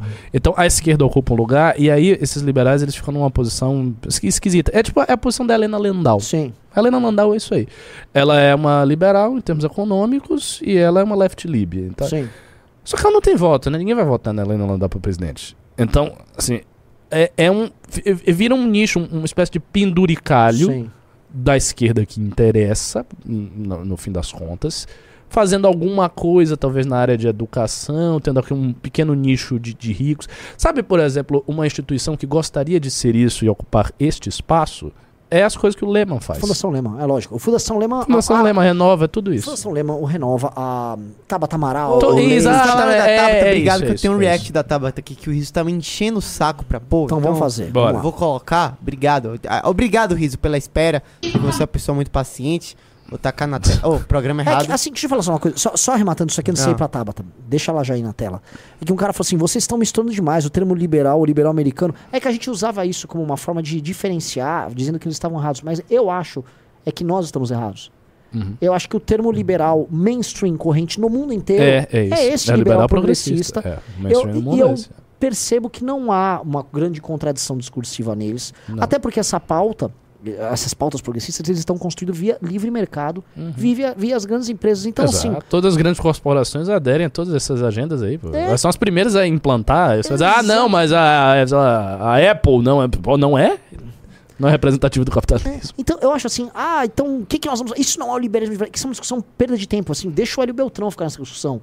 É, a gente tem que move on, a gente não precisa ficar preso nisso. Dane-se o liberalismo. É, de- deixa o liberalismo pra Tabata. Ela é liberal. É real. Ela é uma liberal hoje. Nós não somos, nós somos outra coisa, a gente vai precisar descobrir o que a gente é. Vamos lá. Produtos que são tipicamente consumidos por mulheres sendo muito mais taxados do que aqueles que são consumidos por homens. Trago apenas três exemplos. A bomba de amamentação tem um imposto três vezes maior do que uma bomba para encher um pneu de carro. Segundo dado, absorventes menstruais têm uma taxação equivalente a bens de luxo. Terceiro dado, anticoncepcionais têm quase o dobro de tributos do que o Viagra. Por razão implícita ou explícita, a consequência de você ter poucas mulheres em espaços de poder é que essas questões sequer são debatidas para serem revistas. Produtos Pausa. Assim, as pessoas é, transformaram em consenso a ideia de que esse imbecil é inteligente. né? A pessoa ganha uma bolsa, faz qualquer coisa lá, é, é inteligente. Ela faz uma comparação de uma bomba de alimentação com uma bomba de encher pneu e a, que o bomba é de, é de um borracheiro. Então você quer o quê? Você quer taxar um borracheiro. As coisas assim que essa moça fica falando são horrendas. E as pessoas. E se tornou um consenso. Não, a Tabata é uma esquerda inteligente. A Tabata é uma imbecil, cara. É, é, assim, de um bastante. Assim, infelizmente, tive que ficar ouvindo coisas da Tabata recentemente. E eu não tenho nada a dizer além de, ela, de que ela é uma idiota. Ela só, a, a- a posição agora dela sobre o marco do saneamento completamente contraditória do que ela defendia. Ela só é uma oportunista, lacradora de redes sociais das mais baixas e que fica apresentando um troço desse. Mas eu acho o seguinte: a Tabata é uma liberal, eu não sou uma liberal. E eu falei na live da tarde. Hoje nós estamos sendo criticados de que nossa posição sobre essa questão trans aí, de pra criança, não é liberal. Então é o seguinte: eu não quero ser liberal. Se liberal é pra ficar fazendo esse tipo de influência, eu não sou liberal. O Michael Jackson é liberal. Entendeu? Bote nessa turma. Porque, pelo amor de Deus, velho. É porque esses liberais que fazem essas críticas também, eles são o nicho do nicho. Sim. Porque eles nem são. e- Eles são uma coisa que também só existe aqui, que também não tem valor. É, né, no, no fundo, é- é uma é- bolha opinativa que Isso. dá opiniões e que acha isso e acha aquilo, e que tem alguma influência, porque é uma bolha opinativa, mas que não tem assim, nenhuma aderência na realidade, na- nem na população, nem voto, nem nada. Se você fosse aproximar a gente de uma corrente, Ricardo, onde você situaria o MBL? Eu acho que ela é conservadora. Eu acho que o MBL é, É. conservador. Um Mas- conservadorismo quase clássico. Se você sabe? pudesse é, é, transformar o MBL em uma figura histórica, que figura histórica seria o MBL? Nossa, que complicado. Transformar o MBL Tipo, é, num- personificar É, o, pe- personifica a- a- o o MBL pensamento uma- e a ação do MBL. É. Boa, boa, boa pergunta. Não, não saberia dizer assim, a queima-roupa não. Eu Você teria, tem um que- eu teria que palpite, pensar Renan? mais. Hum, eu, assim, o, o MBL ficaria próximo da- da- do período do reaganismo nos Estados Unidos, se a gente fosse olhar. É mais ou menos, viu? Porque a gente tá indo pra uma, uma linha é, de enfatizar muito algumas coisas econômicas que não eram de Reagan. Ah, é verdade, verdade. O Reagan liberalizou muita Liberalizou coisa de demais. fato. Tá sendo um partido republicano pré-Reagan. Talvez. É. É, não é, não é tão. Essa Não é tão pergunta não é óbvio, tão, não. tão fácil de fazer, não, viu? A gente, a gente tem uma. Porque a Se nossa o identidade. Adenauer tem mais a ver com a gente do que eles. É, eu falei pro Mangabeira quando ele esteve aqui, porque ele queria o Mangabeira, ele queria saber a nossa identidade. Eu disse, olha, a gente tá numa, num momento de transição identitária, a gente não, não, É. não sabe A gente direito. tá com uma transição de Gê- gênero. Gênero fluido. MBL. É. hormônio. E eu acho ótimo que seja assim, por quê? Porque as pessoas que fazem análises a partir da identidade, elas sempre partem de um conjunto rígido de pautas que você precisa defender, porque você dessa identidade. Sim. Então você é liberal, então você tem que defenda isso aqui. Você é conservador, você tem que defender isso aqui, porque você é conservador, portanto você está em cima. Não. É preferível que você olhe os problemas, que você pense a solução do- concreta do problema e daí tendo um conjunto de soluções concretas do problema que você visualizou, Você infere a sua identidade a partir disso. Você pe- percebeu a diferença? Não é assim, eu quero fundar aqui um movimento conservador. Ok. Aí, agora, qua- quais são as pautas do conservadorismo? É isso, isso, isso, isso. Então eu vou defender isso aqui. Isso é uma maneira, é uma, uma colocação a priori. Então você tem uma definição política e daí você tem inferência do que você tem que defender para estar coerente com aquilo. Quando você faz o inverso, você pensa o problema, você olha o problema, ou seja, a posterior, você olha o problema, não, pô, tem um problema aqui. Quando, quando você resolve isso aqui? Você tem que fazer isto. Ah, tem um problema aqui no Brasil. Por exemplo, a questão da indus- industrialização do Brasil. Você parece ser um problema. Então você tem um problema. Então temos que fazer isso aqui. Ah, mas isso significa que você vai ter que ser protecionista neste nível? Bom, talvez. Né? Significa que você vai ter que fazer isso e isso? Hum, talvez, para resolver esse problema. Ah, qual é a posição que reflete esta solução? Essa solução está enquadrada em qual posição? E daí você extrai a sua posição. Isso é melhor, porque você consegue encarar as coisas com flexibilidade. Você vai pro problema e você, ah, eu vou resolver esse negócio. Não vejo problema nenhum, então, da gente ter uma identidade também fluida. acho. Não atrapalha nada. Eu também acho que não. E não atrapalha o voto. Ninguém. O povo também não quer saber. Não mesmo. Ah, mas ô, eu vou agora votar aqui no conservador. Só o conservador ainda pega, porque o nome pesou na direita. Mas também as pessoas não sabem o que é conservador. Conservador é o cara aparecer com arma, falar contra os- trans, entendeu? Hoje em dia eu apoiar os O. Guteiro é o Guto. O Guto Zacarias é conservador pra caramba. Sim. Pega voto conservador e pra caramba. E aí? Sim, sim. É verdade. Aliás, o Guto hoje é o, o expoente conservador em, em crescimento mais veloz que tem hoje na, na política brasileira. O Guto está crescendo numa velocidade que é. Ele é gigante. É, é, é assustador. Eu fui. Não sei se eu cheguei a falar ontem, Hum. alguém no News. Eu fui no rodeio com o Guto. A quantidade de pessoas que reconheciam o Guto, conhece, assim, um troço. é, assim, e o- o- a gente conseguiu entrar lá na parte, tipo, na parte, tipo, camarote que tem lá. A galera reconhecendo a molecada mais rica lá, os agroboys. É, Guto, é isso aí. Descemos pro povão, vamos ficar lá no povão pra ficar pegando quentão, não sei o quê. Pelo amor de Deus, cara. Eu acho, que a gente Fenômeno. po- eu acho que a gente pode ter duas coisas. Até eu, muito reconhecido também, viu? Mas o Guto. Eu acho que a gente pode ter duas coisas no MBL que são meio que um cartão de visita para situações retóricas. Nós temos o maior negro de direita, Sim. ok? A maior figura negra de direita do Brasil É o Guto. é da UMBL. E poderemos ter a maior figura feminina de direita, que é a Amanda. Ainda não é, porque eu acho que tem bolsonaristas, aí eu não, não Sim. sei medir. Sim. Não, Tem a Carla Zambelli. Não, tem a Ana Campanholo. Ana. Campanholo. Não, Carol não, não, não, não, e a, Ca- a Carla Zambelli. A Carla Zambelli é muito maior do que elas. Não, eu ela, acho... tá, ela tá num é processo de queda acelerada. Não, é porque assim, a Ana mas- Campanholo, ela tem uma pauta que é dela e pra sempre, e ela é a mulher que fala disso, ela é a única pessoa que tem um livro sobre isso no Brasil. Não, tudo bem, mas isso é outra coisa. Eu tô falando em políticos. Ah, assim, sim. qual seria a maior mulher de direita ah, do seria Brasil? a Carla, em termos de político, seria a Carla. Eu acho que E seria a, Carla e Bia? Zambelli. é, se for eleita a Michele Bolsonaro, Sim, entendeu? Mas negro não tem. Não é o L Negão, é o Guto. sim. Ninguém, aliás, nem fala. Cadê o É. L Negão? Ah, basicamente, o negão Sumiu. era, ele era um negão do Bolsonaro, né? E agora o Bolsonaro sumiu, então ele não, ele é só um negão. É, E não, e não- e não É, tipo, ele não tem pra onde ir, eu só sou um negão, sabe? Tipo, é, é. Ô, vocês querem fazer os reacts ou... Vamos lá, porque assim, a gente tá falando em inovação, né? Assim, o... É importante colocar aqui no programa, porque a gente tem... Eu tenho reunião 9 horas com a galera do Paraná. Ah, é, já é 8 e meia. É, Gente, essa é live melhor a gente. voou. Não, eu posso falar assim? Excelente live. Foi- Excelente- não, foi assim, sensacional a maravilhoso, live. mano. Sensacional. Maravilhoso. Vamos, vamos, assim, vamos mostrar o que o MBL tá aprontando? Bora. Vamos lá. Vamos começar pelo... Pela mulher? Escuta Não é aí. a mulher mais, né? Faustino, esse vídeo aqui pegou 3 milhões no...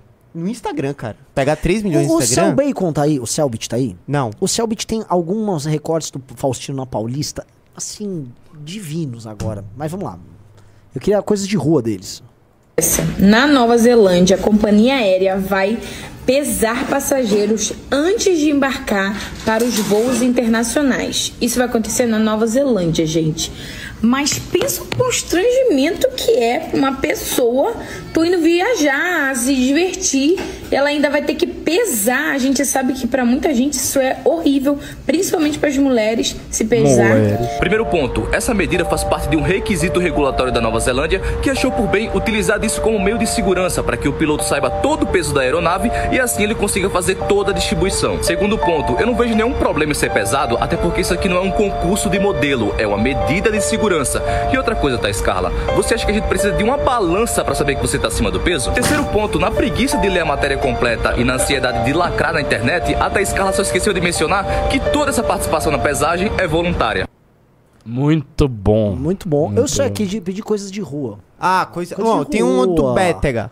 E, e- e você pegou do menino do, do Rio? Peguei. Então vamos, vamos lá. Queria mostrar coisas de E rua aí. vivi isso, das pessoas matarem pessoas para tirarem suas terras. Hoje são os grandes. o MST também faz. Não. Porque eu tô cansado dessas inversões de história aqui. Eu acompanho o MST, eles trazem alimento para a população saudável. Mas não invade uma propriedade, não? Não, eles não invadem, eles ocupam É terras devolutas e terras grilhadas. Mas não aconteceu E isso não na tem- Bahia, né? O que, que foi na Bahia que eles ocuparam? Então me diga. Não, não ocuparam, invadiram terra na Bahia. Não, então me diga. Tá, invadiram terra da Suzano e também invadiram terras que são pequenas propriedades, Por que, inclusive. que eles invadiram? Porque ela não estava cumprindo o pa- o, pa- o papel social como está na Constituição. Qual que é o papel social? É produzir, não Vai lá e é? leia. Ué, mas se eu tô te falar qual é o papel social? Então, vai lá e lê pro... O papel, da, papel social da terra é produzir, não é? produzir alimentos, qualidade de vida. Não, não, é ser Não, produtivo, é ser produtivo. O cara é foda, patroa. O Bétega mandou As muito bem. edições dos negócios são muito boas. O, o Bétega, ele f- é, edita, ele faz a live, ele faz os vídeos e depois ele mesmo edita. Ele faz as edições, tudo? Todas, todas as edições, absolutamente tudo é feito por ele. Trabalho. O menino é muito bom de serviço. Pô, prazer te conhecer. Prazer tá? eu te perguntar Maravilhoso. uma parada. Por que, que a Aniele Franco e o Esse eu Freixo estão calados sobre a Daniela do Vaguinho no governo Lula? Sobre quem? A Daniela do Vaguinho no governo Lula. Pegadinha do. Por que, que você tá calado sobre a Daniela do Vaguinho? amor, tô falando com Então você fala agora. aí, tem que tirar ela porque tá envolvida Quem com tem milícia? que tirar, sabe quem é? Não, porque milícia no governo de esquerda tem problema ou não? Bom, o MBL apoiou a milícia até agora. e como é que é? Agora o governo de esquerda sabe Apoiou? o que ele tem que fazer. Cadê seus estudos? Você é maluco, é?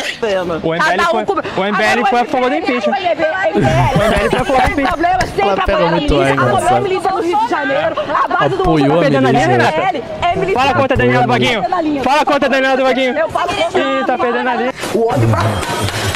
Vai fora. Ué, Renata, ô Renata, por que, que você não fala a Daniela do Vaguinho aqui, Renata? Olha só, tá gastando dinheiro da população só pra botar em placa? Só pra passar em placa? É? Botar em medalha? Cadê? Pra resolver o problema da população? Fala lá com o teu governo militar. Cadê? Governo- Governo miliciano de quê, cara? Tá perdendo a linha, Renata? Eu perdendo a Tá linha. perdendo a linha, Renata? Quem fica gastando dinheiro quem com... perde a linha? Sabe quem perde a linha? fala é o ó. MBL, Fala aqui. miliciano. Pô, é um prazer te conhecer, Prazer tá? todo meu. Olha ali, fala ali contra mim. Tá me empurrando? Eu preciso muito da sua ajuda. Se você gosta de me ver questionando políticos e manifestações da esquerda, me siga, curta, comente e compartilhe para que eu possa Nossa, ele já questionou muita gente, É, velho. É porque o Rio de Janeiro é cheio dessas figuras, né? Todo mundo tá Sim, passando sim. no Rio de assim, Janeiro. o esses, Ele é muito bom. com- É que não tem, não tem nenhuma pitadinha que eu possa dar do, do, do Faustino. Todo mundo foi embora. Tem o do Renato com a pipoquinha? Tem. Vai dar spoiler do vídeo. Eu Eu queria dar spoiler do vídeo, acho que a gente pode dar spoiler, Deixa porque eu eu vou só- dar spoiler de uma coisa que vai rolar. quero dar- corrigir uma fake news de Renan Sanz, que, que os últimos, os últimos vídeos de João Bétega tem edição de William Balada. É. Nossa, então- eu tava aqui divulgando o Bétega como um herói. Opa! É. né? Mas é isso que eu ia dizer, o é balada. Seguinte, balada, se você tiver de boa, vamos fazer em casa. Eita! Epa! Chamou Como é que é? Tem- aos vivaço. Fazer em casa com o balada é complicado. Com o local. um dia depois do dia dos namorados, que eu sou um cara Ricardo. romântico. Ricardo Almeida. É, a gente vai ter uma reunião aí. Esse é o com tradicionalismo Paraná. islâmico aqui do, do Ah, meu amigo, o Irã é o país que tem mais cirurgia de sexo, você sabia? Os trans estão no Irã, saibam disso, e na Tailândia. Só no Oriente, cara. Não tem esse nada de você. não vou- Ah, os Estados Unidos. Não, é Irã e Tailândia. E aí?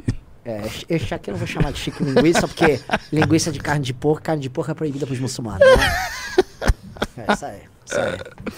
Ah, é o seguinte, É, é. é, não pode dar nenhum spoiler do Não, Faustino. a galera não tá aqui, como é que Tá, vai? eu vou só então comentar, Ricardo, Hum. assim, uma... Vou furar aqui eles, porque a gente vão fazer um lançamento, mas a galera do News tem que saber antes, tá? Nós vamos fazer uma coisa que muito tempo a gente não faz, que é uma grande aventura de rua. Hum. Nós vamos montar um time. Inicialmente era o Bétega e o Faustino. Tá? Mas um time, eu, eu tô pensando em botar mais alguém. E eles vão rodar o Brasil, basicamente fazendo Mamãe Falei por todo o país. A Bote nosso baiano. Qual? O, o Sandro? É. Ele gosta disso? Oxe, Cara, ele, filho, ele, o Sandro é o ele gosta da de, Bahia, de, de, rapaz. de like e vai gostar de voto. É. Isso que é isso que ele tem que gostar. Que é, o lance seguinte, é que fazer uma turnê Se bem que tem um congresso, né? e os núcleos, do, por exemplo, vamos pro Rio Grande do Sul. O Rio É. Grande do Sul vai providenciar tudo isso pra eles. Santa Catarina, tipo, é a mesma coisa. Paraná, a mesma coisa. E eles vão questionar tudo em todo o Brasil. Nossa. Maravilhoso. Entendeu? Maravilhoso. Eu acho que tem que ter muito isso. Você tá falando comigo outro dia que realmente fa tá faltando já um bom tempo o MBL fazer coisas mais de rua, Mais de rua gerais. gerais. tal, é, As grandes aí. aventuras que eu tinha com o Arthur rodando o Brasil, fazendo Mamãe Falei com ele, que eram assim, coisas grandes. E sim, tá- a, a gente foi fazer agora a ida do Arthur com, com o Bétega, com. o- Foi Bétega, Arthur, Sandro e Faustino. Eles foram pra Bahia. Mas eu acho que tem aquela coisa do vai o Arthur. É, quando vai o Arthur, eles meio que ficam de coadjuvante, porque o Arthur é, muito É. experiente nisso. Não, é bom. Eles só, Eles- só eles, porque aí eles vão ter que se virar pra aparecer. É, eles e o que eu quero fazer é o seguinte: a gente fazer uma vaquinha com a galera aqui. As lives a gente faz uma vaquinha. E, e a vaquinha vai financiar a viagem deles. Os núcleos recebem eles em casa, dão lugar pra ficar, arrumam um rádio pra eles, tem que aprender a dar entrevista em rádio, vão ter que se virar. E pegar, porque esses caras, tá? É, especialmente assim, a gente mostrou aqui o Costenaro, o, o Bétega, o Faustino, mas tem vários outros. Eles estão virando os novos rostos nacionais do MBL e que sejam. E a gente precisa providenciar essas grandes aventuras que a gente fazia pra essa galera nossa daqui. Por quê? Porque eu quero que daqui a um ano as pessoas vejam os rostos nacionais. Ah, o que, que o Faustino do MBL disse? Uhum. A Folha de São Paulo tá falando. Porque a Folha já tá falando da Amanda, né? É, Amanda se posicionou Amanda sobre tá- tal coisa. Amanda tá- E uma coisa, assim, o fato da Amanda ter, ter se tornado, assim, assim como o Guto é nossa grande liderança no Instagram, a Amanda hoje é nossa grande liderança no Twitter. Sem dúvida. As coisas estão mudando muito rápido. O Kim Kataguiri, que overall é a grande liderança nossa, o Kim não é o maior cara nosso no Instagram, nem o maior cara nosso no Twitter. Uhum. Ele é o segundo em ambos e o. Ele ganha no YouTube. Realmente o Kim. Aliás, recebi uma estatística do Kim hoje, não sei se você viu. Não, no YouTube ele tá monstruoso. Monstruoso. O Ian me comentou. O Kim é como se fosse um grupo de mídia no Instagram. E de fato, você tá, tratar o MBL como um grupo. No, no YouTube, quer dizer. Você tratar o MBL como um todo, como um grupo de mídia no YouTube, é um dos maiores grupos de mídia do Brasil. No YouTube, tá? A gente precisa entender que o MBL não. A gente também se diminui, mas a gente é organizadinho, bem feitinho e tudo mais. E as novas gerações estão chegando aí. O, o Faustino faz vídeos hum, fazendo Mamãe Falei na rua, os vídeos nele longos no YouTube. São milhões. É, são gigantes. voando, voando, voando. O, o, o Bétega tá gigante. Então, é, a gente fica olhando, por exemplo, ex-MBLs que ficam rancorosos, nos xingando. Mas mesmo eles, assim, eles estão ultrapassados já. Uhum. Já estão muito. O, um pouco da parte do rancor é a ideia também de ter sido substituído, que eu acho que é uma coisa muito triste, faz muito mal pros caras. É, exatamente. E assim, eu, o rancor que as pessoas ficam no MBL, tem muita gente antiga que ficou com rancor e tal. Vem também muito da, da pessoa também ficar impaciente. Isso, isso é uma coisa que eu quero conversar muito com os núcleos. Eu quero retomar as, as reuniões que eu fazia ano passado com os núcleos. Que é para explicar algumas coisas básicas para as pessoas entenderem. Primeiro, explicar uma coisa muito básica. Quando vier a eleição, não vai ter apoio igual a todo mundo. Não é assim. Uhum. Vai ter as pessoas mais competitivas que vai ter mais apoio. Ponto. Segunda coisa, é, os problemas que existem do núcleo de profissionalização vão ser resolvidos com a eleição. Sim. Então, se a pessoa não tem esse horizonte, então a pessoa é estúpida. Desculpa, não tem condição. Terceira coisa, o MBL não é grupo terapêutico. Eu fui para o último MBL Day e foi muito bom e coisa e tal, mas eu recebi umas. é, então não foi uma advertência, foi uma- uma. Como é que eu vou dizer? Uma pessoa chegou para mim e disse: Não, porque, veja bem, você, você não pode fazer uma reunião separada, porque o pessoal se sente mal. Porque você pega os coordenadores e faz uma reunião, mas aí eles ficam tristes. Porque eles ficam, precisa precisa ficar feliz. Porque, tipo, isso não é um grupo terapêutico. Entendeu? Não é assim. A pessoa não tem que ficar triste com nada. É, é um grupo político, rapaz. Isso significa que a pessoa que tá ali dentro tem que aguentar até tudo, na realidade. Sim, sim. Não é Ah, ah, mas sei lá, por exemplo, ah, o, Re- o Renan não me deu atenção, portanto eu fico com ressentimento. Pelo amor de Deus, o que, que é isso? Sabe? Bom, isso é um clássico, Não, tá? não tem que ter isso. Por ficar com ressentimento por bobagem. Não, não pode. Porque a pessoa tem que se entender como um agente político. Exatamente. Que- O Kim Paim parece que morreu aqui. tá estirado aqui. Vamos respeitar aqui. O cara, mano, fazedor de dossiê profissional, gente. Ó, tem mais. Tem do Renato, do Guto e da Amanda. É. Vocês querem continuar? Por favor, vamos lá. Vamos fazer o... Aqui a gente já mata o programa. Tá. É, pode estar do. do Mas tem os pimba também, né? Falar até papagaio fala, olha você falando. Pipoquinha, você acha que pode fazer show de p... pra menor de idade? Lógico que não, por isso que eu faço um show diferenciado para as menores de idade. Eu sou uma artista, não sou uma retardada. Agora eu vou dizer, viu? Ela foi esperta com o Renatão, viu? Renato não, não enquadrou MC Pipoquinha, não. Pra menor de idade não tem show de p... Não, faz. o meu repertório é totalmente diferente quando eu faço matinê ou para menores de idade. Quando é que você vai fazer 18 pra botar em mim? Tem denúncia no Ministério Público. Mas eles não têm prova, né? Pô,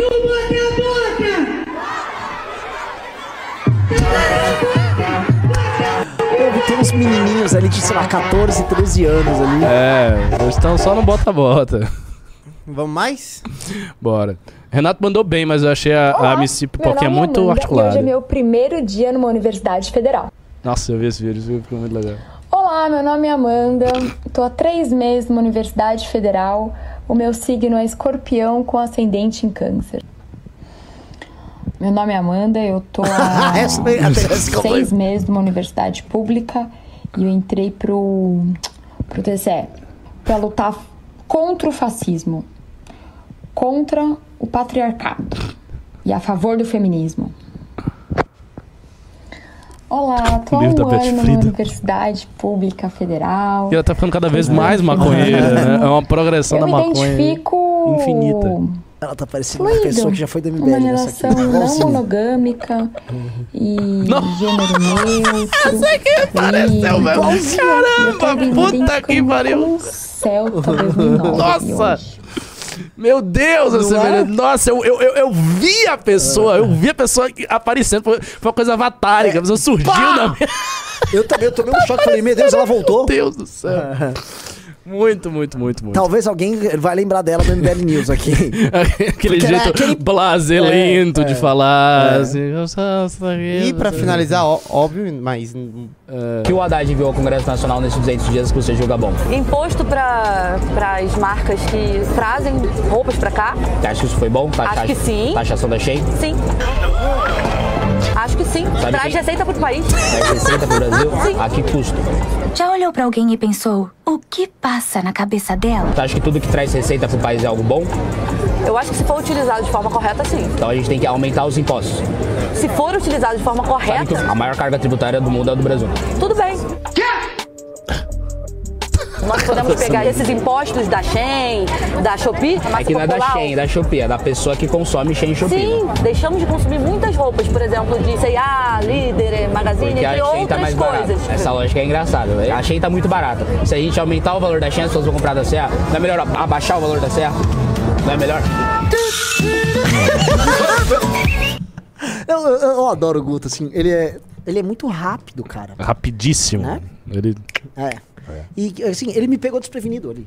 É, É. Ele, ele foi... trrr, Ele deu uma volta muito legal. E É. assim, não é treinado, isso não é ensaiado. Porque a mo- moça foi por um caminho ali, que é um caminho... Ele é rápido, ele é simpático É. também.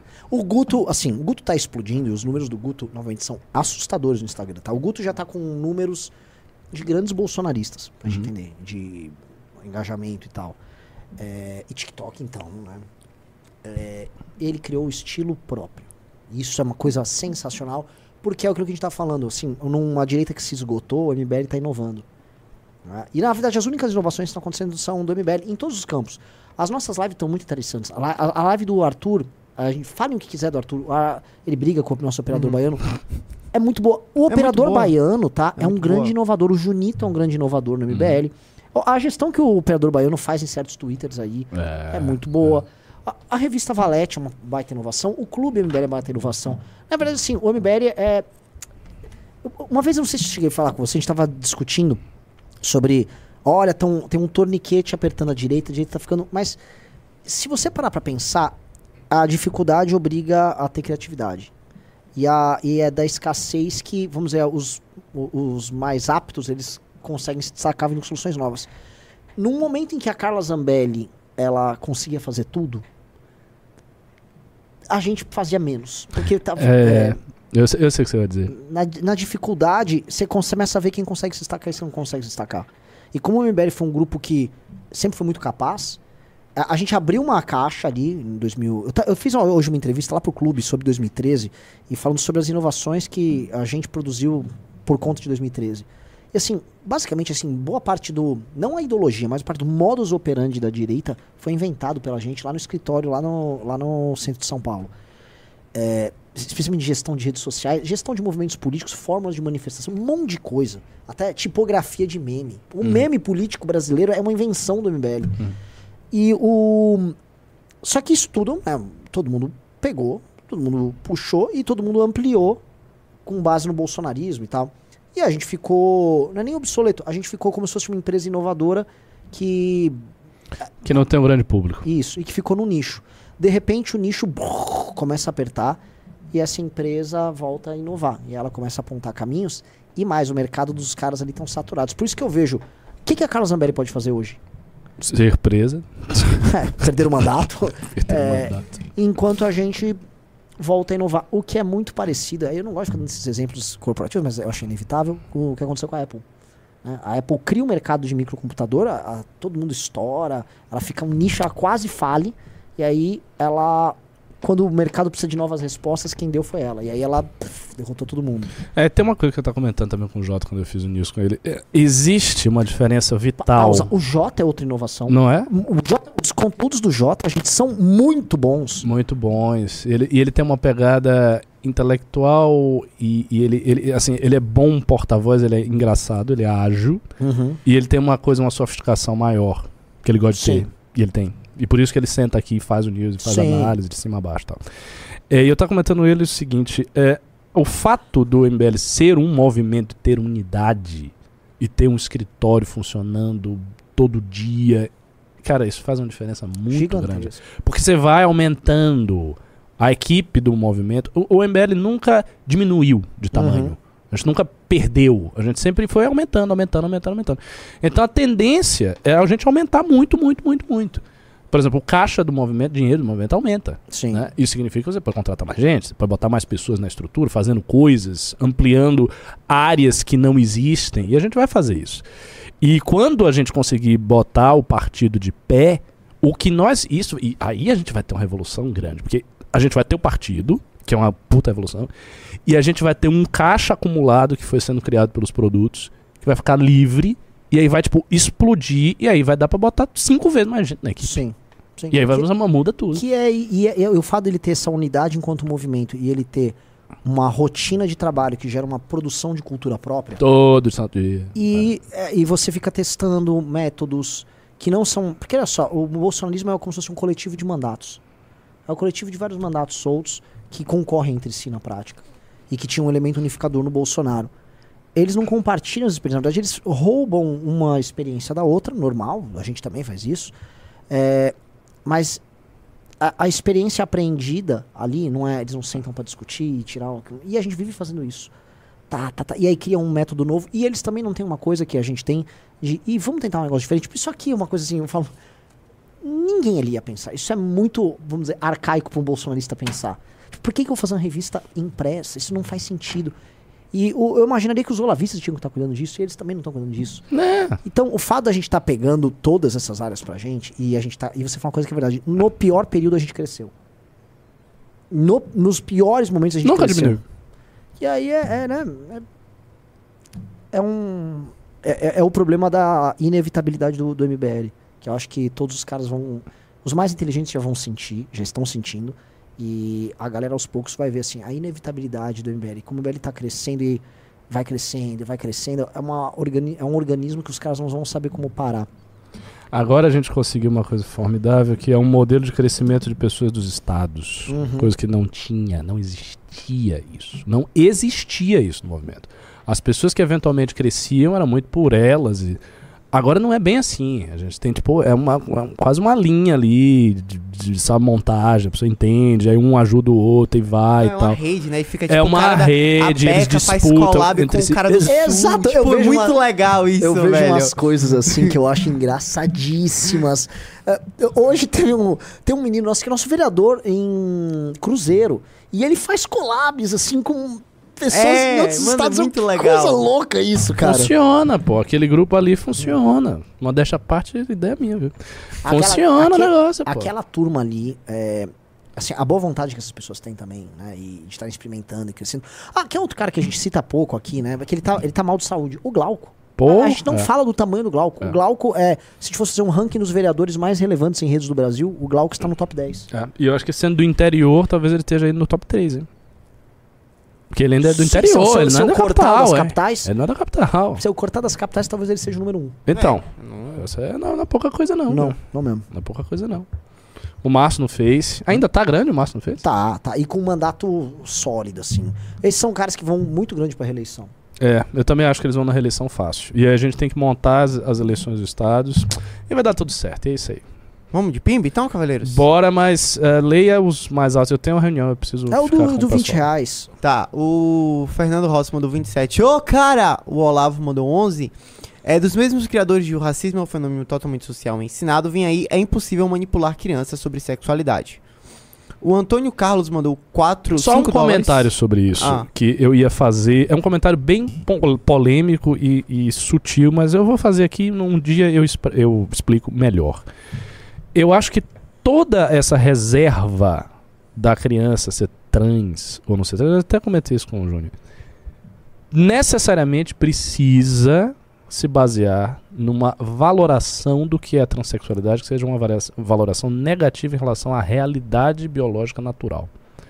Porque se não existe essa diferença, então realmente não há problema da criança ser trans. Porque a criança trans não é a mesma coisa que, ah, você está estuprando, não é isso. A ideia é que, né, o, ela mudar, ela não tem condição de saber, é uma coisa que ela não. Sim, ok. Mas assim, se você ser trans ou você ter o sexo biológico é a mesma coisa qualitativamente, não tem diferença de valor, então qual, qual é o problema de todas as pessoas, inclusive as crianças, serem trans? Ou não? Hum, No, no fundo existe uma distinção, é de valor. Mas as pessoas não querem colocar isso claramente. As pessoas querem cientificar o debate em um É, é, momento. Porque o momento, assim, eu- andei lendo sobre isso porque eu tô eu tendo me posicionar muito, eu não quero falar besteira. E por enquanto, as experiências dadas são experiências muito negativas. Uhum. Né, o, o Oliveira citou lá no Twitter é, isso- esse caso da osteoporose. Eu fui ver, esse infectado é real. Esse problema hormonal que você gera e as deficiências que você gera na pessoa que faz o tratamento são muito ruins. E existe uma coisa que é um, quase um ataque à ho- homossexualidade. Porque o que acontece? Existe até um. Eu comentei hoje na live da tarde. Assim como as mulheres foram descartadas nesse processo da esquerda agora, porque era um ser obsoleto, é, e o trans, né? O tran- a trans, ela vai ocupando os espaços que a mulher tem, espaços que eram ligados à mulher, o banheiro feminino, o esporte feminino. O homossexual, a criança homossexual, que justamente não é a pessoa que tem uma disforia de gênero, tô falando da criança homossexual. Ela é alvo da propaganda trans Claro, e ela. porque ela não dá o passo. Exato. E aí ela. Só que essa pessoa acaba fazendo esses tratamentos e ela- essa pessoa acaba, vamos dizer, se ferindo nesse processo. Porque os tratamentos, eles ainda são tecnicamente muito ruins. Mas imagine que ele esteja tecnicamente muito Exatamente, sofisticado que é e não implique nenhum tipo de problema. Então, ah, tá tudo bem, é super fácil. É que nem você tirar a sua blusa e botar outra. Sim. E você não vai ter nenhuma consequência ah, negativa aí. Aí qual o problema? Aí você vai ter que ir pro debate moral. Né? É. Você É. tem que dizer, olha, existe uma prerrogativa da realidade natural sobre o artifício. Uhum. Aí você entra no outro debate, cultura, natureza. Sim, sim. Que vai ter que ser o único. Porque se formos ficar no debate técnico ou científico, ele, nós vamos ter. Nós, hoje nós temos uma posição superior, só que o outro lado tá aqui, ó. Não, tá na curva. É, né? Exatamente. Eles vão 20 melhorar anos- o tratamento. O tratamento não vai ser. nu- nunca os tratamentos técnicos são tão dolorosos. Um dentista há 50 anos atrás e um dentista hoje é diferente. E a, a questão toda assim, a experiência de ser humano que os caras estão criando é uma experiência que você pode ser mulher, depois vai ser homem, depois pode ser outra coisa. Exatamente. E você vai ter um, um parque de diversões no seu corpo pra você ficar se divertindo das formas mais lúdicas É isso aí. É isso aí. E no- hoje as consequências são muito ruins, mas ninguém sabe como é que vão ser daqui 30 anos as consequências. E acho que os caras estão pensando no long run. Então, a- a- enquanto a, a- a defesa científica ela é bacana pra ganhar o debate hoje, mas ela não vai ser suficiente mais pra frente. É, Irretocável. Rapidinho, você quer fazer um jabá da sua live? Vem, tá, é o seguinte. No canal roxo, por sinal, salve aí pra galera que tá no roxinho. Vai ter uma live de games. Que a gente vai jogar várias coisas, inclusive GeoGuessr, suponho eu. Mano, já comprou? Mano, maravilhoso, maravilhoso, maravilhoso. Entretenimento puro. Então vai ter a, vai ser a, é a live dos operadores, vai ter eu, Junito, vai ter mais gente. Vai ter o. Vai ter o riso. Vai ter o riso. Hoje teremos o riso. E outra, é, professor Ricardo Almeida, eu instalei já tudo o Twitch lá no teu computador. Assim que você fazer a cirurgia e quiser jogar na Twitch, é só você apertar o botão ligar na Twitch. Beleza. Você vai jogar o teu Diablo na Fa- Twitch. farei, Então, farei isso. Em breve teremos lives de Ricardo Almeida jogando Diablo 4 na Twitch. E enquanto isso, teremos hoje eu, Junito, Riso, a galera. Eu acho que o Drax também vai, enfim. É, jogando lá, então vão pro Twitch barra MBLivres. E é isso. Assim que acabar o news, a gente entra lá. Posso só comentar um negocinho? A- Ah. O número de pessoas aqui nos comentários, assim, pedindo pra gente reerguer o Kim Paim é enorme. E a galera tava incomodada, agora ele tá de pé aqui. ok. Renan, rapidamente, eu só peço que você. O que, que você vai fazer esse final de semana, quinta, sexta-feira? Quinta-feira eu estarei com o Arthur Duval em Passo Fundo. Sexta-feira me deslocarei de automóvel até a cidade de Caxias do Sul, na Serra Gaúcha, onde comerei uma codorna com polenta. E sábado estaremos em Porto Alegre, onde farei um costelão e haverá congresso do MBL, que está lotadaço Porto Alegre, tá? mbl.org.br barra RS. Agora, ainda há vagas em Passo Fundo e, e Caxias, então eu sugiro que vocês se inscrevam, mbl.org.br barra Passo Fundo. E existe mbl.org.br barra Caxias. Se inscrevam. Gauchada, vamos lá, tá? Eu e o Arthur Duval estaremos aí. Disseram que vai estar um frio de rachar.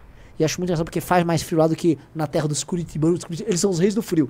Uma babaquice do curitibano, assim. Não, você nunca viu como faz Não frio faz aqui. não, não faz não, porque Curitiba é mais alto, então faz mais frio. O Brasil não, nas- faz frio, cara. Curitiba é a capital mais fria do Brasil. Você quer ir pro frio? Vá pra Finlândia. É, Ricardo, Não, que não é frio. como você se sente sabendo que segunda-feira o próximo congresso será em Salvador? Tá bom, eu vou pra Finlândia. Oi?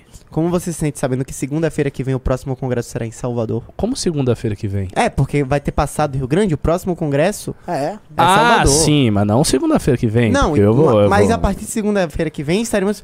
Inclusive, vou conversar, quero convencer Ah, você. eu me sinto muito já que feliz, Renan eu vou pra uma- lá, um eu vou ficar uma semana. O Já que Renan vai fazer um churrasco. Eu não sei cozinhar. Não, mas tem que ter, tem que ter uma muqueca lá. Mas eu, deixa que eu faço. Minha Ah, você faz a muqueca? Não só muqueca. Ah, então pronto. Eu faço um camarão à baiana.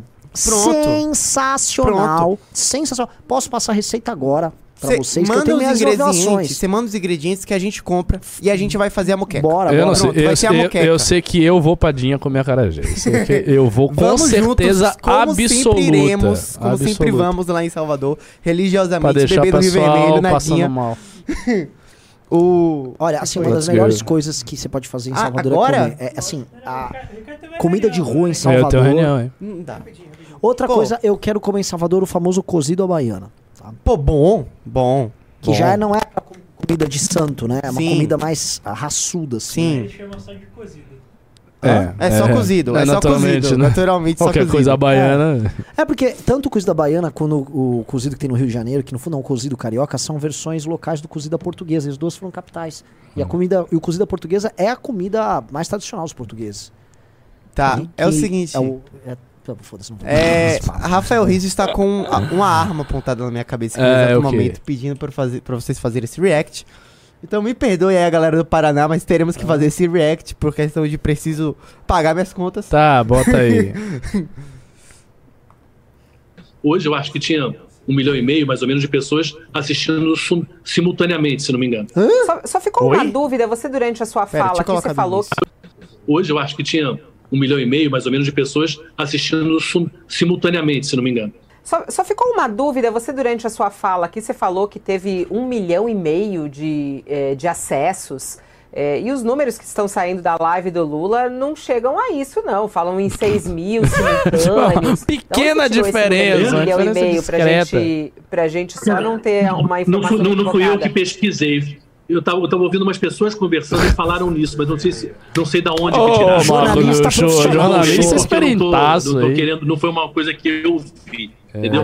Eu acho que esses números podem chegar, ou números bons, vão chegar já no YouTube, quando as pessoas assistirem depois. É, né? depois, Eu é, acho porque a muito gente estava até assistindo Até não expectativa, simultaneamente. Né? Não houve lançamento, Ela tá muito ninguém avisou cética, a mulher tá engraçada. Aham. A gente É, estava não, então, assistindo simultaneamente, estou estava isso. 4,5 simultâneo, A mulher não menos, gosta muito do depois Lula. 6 mil. Então, é, só pra gente não também trazer essa, Não, esclarecimento. essa- esse esclarecimento. Eu acho, eu, Quer fazer um jornalista parecer sério? Coloque outro jornalista mais patético ainda do lado dele.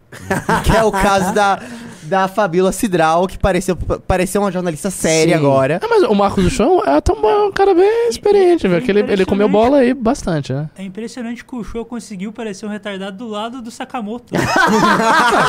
O Sakamoto também tá calado, né? Facilita muito a condição dele. Ah, o, o, o, só Tá uma com a coisa cara assim, não muito feliz, Você como vê você pode que o- perceber. essa galera que não é muito aclimatada com o mundo das redes. Eles não, né? eles não entendem. E aí, se o cara fala assim, milhões, porque as redes têm milhões, né? Os É. números são sempre O super. cara acha que é o Ibope da Globo. Aí ele taca ali, não milhões. Que mentira, velho. A maior live do mundo era a live do Lula ali. Vai tomar banho, cara. Assim é. É. Puta, mas matar- É, matou o Kim Paim agora. Acabou, acabou o Kim Paim. Nossa. Caiu, perdão. É. Mas vamos, eu preciso ir pra reunião, meu O filho. Antônio Carlos mandou 5 dólares. Boa tarde pra mim. Queria fazer pressão aqui com faixa, etc. O que acha? Oi? Fazer pressão? Aonde? É. Eu não entendi direito. Também. O Manda pro- mensagem pra mim, arroba Ricardo Almeida MBL. Faustino Júnior, pergunta aí. 27 reais. Renan, estou no aguardo do teu contato para a doação da unidade de Porto Alegre. Paguei o Clube Prêmio e ainda não recebi acesso ao clube. Paguei o clube premium e não recebi acesso ao clube? É. Pô, aqui isso é. Qual que é que fala? É o Faustino? É o Fa Faustino. Professor doutor Faustino Júnior. Mande mensagem pra Faustino RN no Insta. Ou manda mensagem pra mim, vai. Fala, manda pra Renan Santos MBL lá no Insta que eu, que eu dou um jeito. O Cássio mandou 11 Você reais. responde essa galera toda? Ah, Cara, assim, porque quando eu vejo que a equipe, a gente tem uma equipe extensa, a equipe não resolve, eu vou lá e eu mesmo resolvo, que é ridículo ter que fazer isso. Isso aqui é um líder, viu?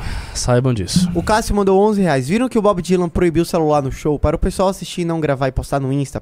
Polêmico, mas quem o conhece não se indignou. PS, a revista Valete tá do muito bom. O Bob Dylan tem uma parada que é interessante, que é, ele é um cara que... é, é, esse ponto é um ponto legal. Quase nenhum show do Bob Dylan é igual ao outro. Sim. Ele pega álbuns dele, por exemplo, que ele tocava na época que era tudo violão, aí falou, não, esse... Eu vou fazer agora esse show completamente nada a ver. Ele vem com uma formação de banda, você vê as músicas assim, eu quero ver um clássico do Bob Dylan, você não, Não vai ouvir tem, o clássico no show. vai. Você vai ver completamente E ele tá na mesma turnê há quase 50 anos. É, exatamente. é, então é tudo diferente. Então você tem uma coisa assim, eu já vi duas vezes o Bob Dylan ao vivo, não tinha nada a ver um show com o outro. Nada a ver. Ah, essa aqui é Like a Rolling Stone? Nossa. How does it feel? to be holding on? Ele muda os arranjos. Tudo, é, total, loucura, é loucura, tudo. é muito música, bom. é. Então você tem um- uma, uma coisa interessante nisso. Faz sentido ele não querer que filmem, porque ele não quer que os shows dele sejam iguais. É um Sim. mérito ali. É, esse o Bob Dylan pode fazer o que ele quiser, né? O Rodrigo Queiroz mandou 10 esse, cara, dólares. esse cara assim que tá nessa posição, tipo, um dos maiores artistas. Cara, assim, o que o cara quer dizer, eu quero fazer um show pra, pra ninguém. É, Bota aí tudo breu, cadeiras e eu. O Carlos, minha visão, tudo criado pelo homem é a ação egoísta de copiar Deus. A inteligência artificial é nada mais menos Pô, do mas que o tudo pensar. criado pelo homem, aí você acabou com a civilização inteira, né? Vivemos no maior antropocentrismo da humanidade. Renan, veja meus DMs. O nome dele é Rodrigo Queiroz. É, você disse que responde todo mundo. Vai lá ver o Rodrigo Queiroz, é DM. Boa O- sorte. A do Rodrigo Queiroz, eu vou ver. A dos o- do cara quando pede uma ajuda, eu respondo. ok. Porque a gente tem sugestões terríveis que eu recebo no Instagram aqui. Tem muitas ideias estranhas. O Ashidona- Ashidonoda mandou 20 reais. Acho que vocês podem falar sim o nome da rede roxinha. Pronuncia tweet pra você ver. Não, mas vamos. Mas veja, eu falei tweet. Tá, tá, Eu tá, tá, tweet tá, tá, vá, vá, vá, vamos Porque prosseguir. o Plito tá me olhando ali com Eu o olhar sei, mas vamos prosseguir. 43. Prossiga o assunto, pra, justamente pra não ver. O Jansen Oliveira mandou 27,90. O quanto a evolução da técnica contribuiu para a dispersão da forma? Nossa, é. Totalmente, mas assim, não dá pra dar uma resposta longa pra isso agora. O Fernando Barros mandou 20 reais. Bonito o divanil de vocês. Mas em um mundo líquido, vai viver de renda básica. As pessoas só vão encontrar atividade laboral no metaverso. Sem o colapso técnico, eu não creio nesse retorno estético. Nossa, é, isso aí também é um. Pô, são, são todas perguntas interessantíssimas. Mas não dá, né? Tá, tipo... O United Vou manter mandou... o Ricardo até as 10. aqui. eu preciso fazer. E o pior é que eu realmente eu vou trabalhar, eu vou fazer. O negócio United parado. mandou 22 reais. Renan Santos, li HQs da DC na infância, não financia o de Senato. Ou, parando de seguir o movimento. Poxa, Tá bom. Oi? Eu não li a Marvel, só li a DC mesmo. a DC é muito melhor. O Diego Souza mandou 22 reais. A solução para grande parte dos problemas que vocês falam é o homem deixar de ser escravizado pela técnica. Para isso, ele precisa servir a Deus e re ressacralizar a criação. Tipo o processo que aconteceu em Duna. Ô, louco! É, cara, mas Duna é uma ficção, né? Vá pra botar isso aí na realidade. Não é tão fácil assim quanto parece. O Player Johnny mandou 5 dólares.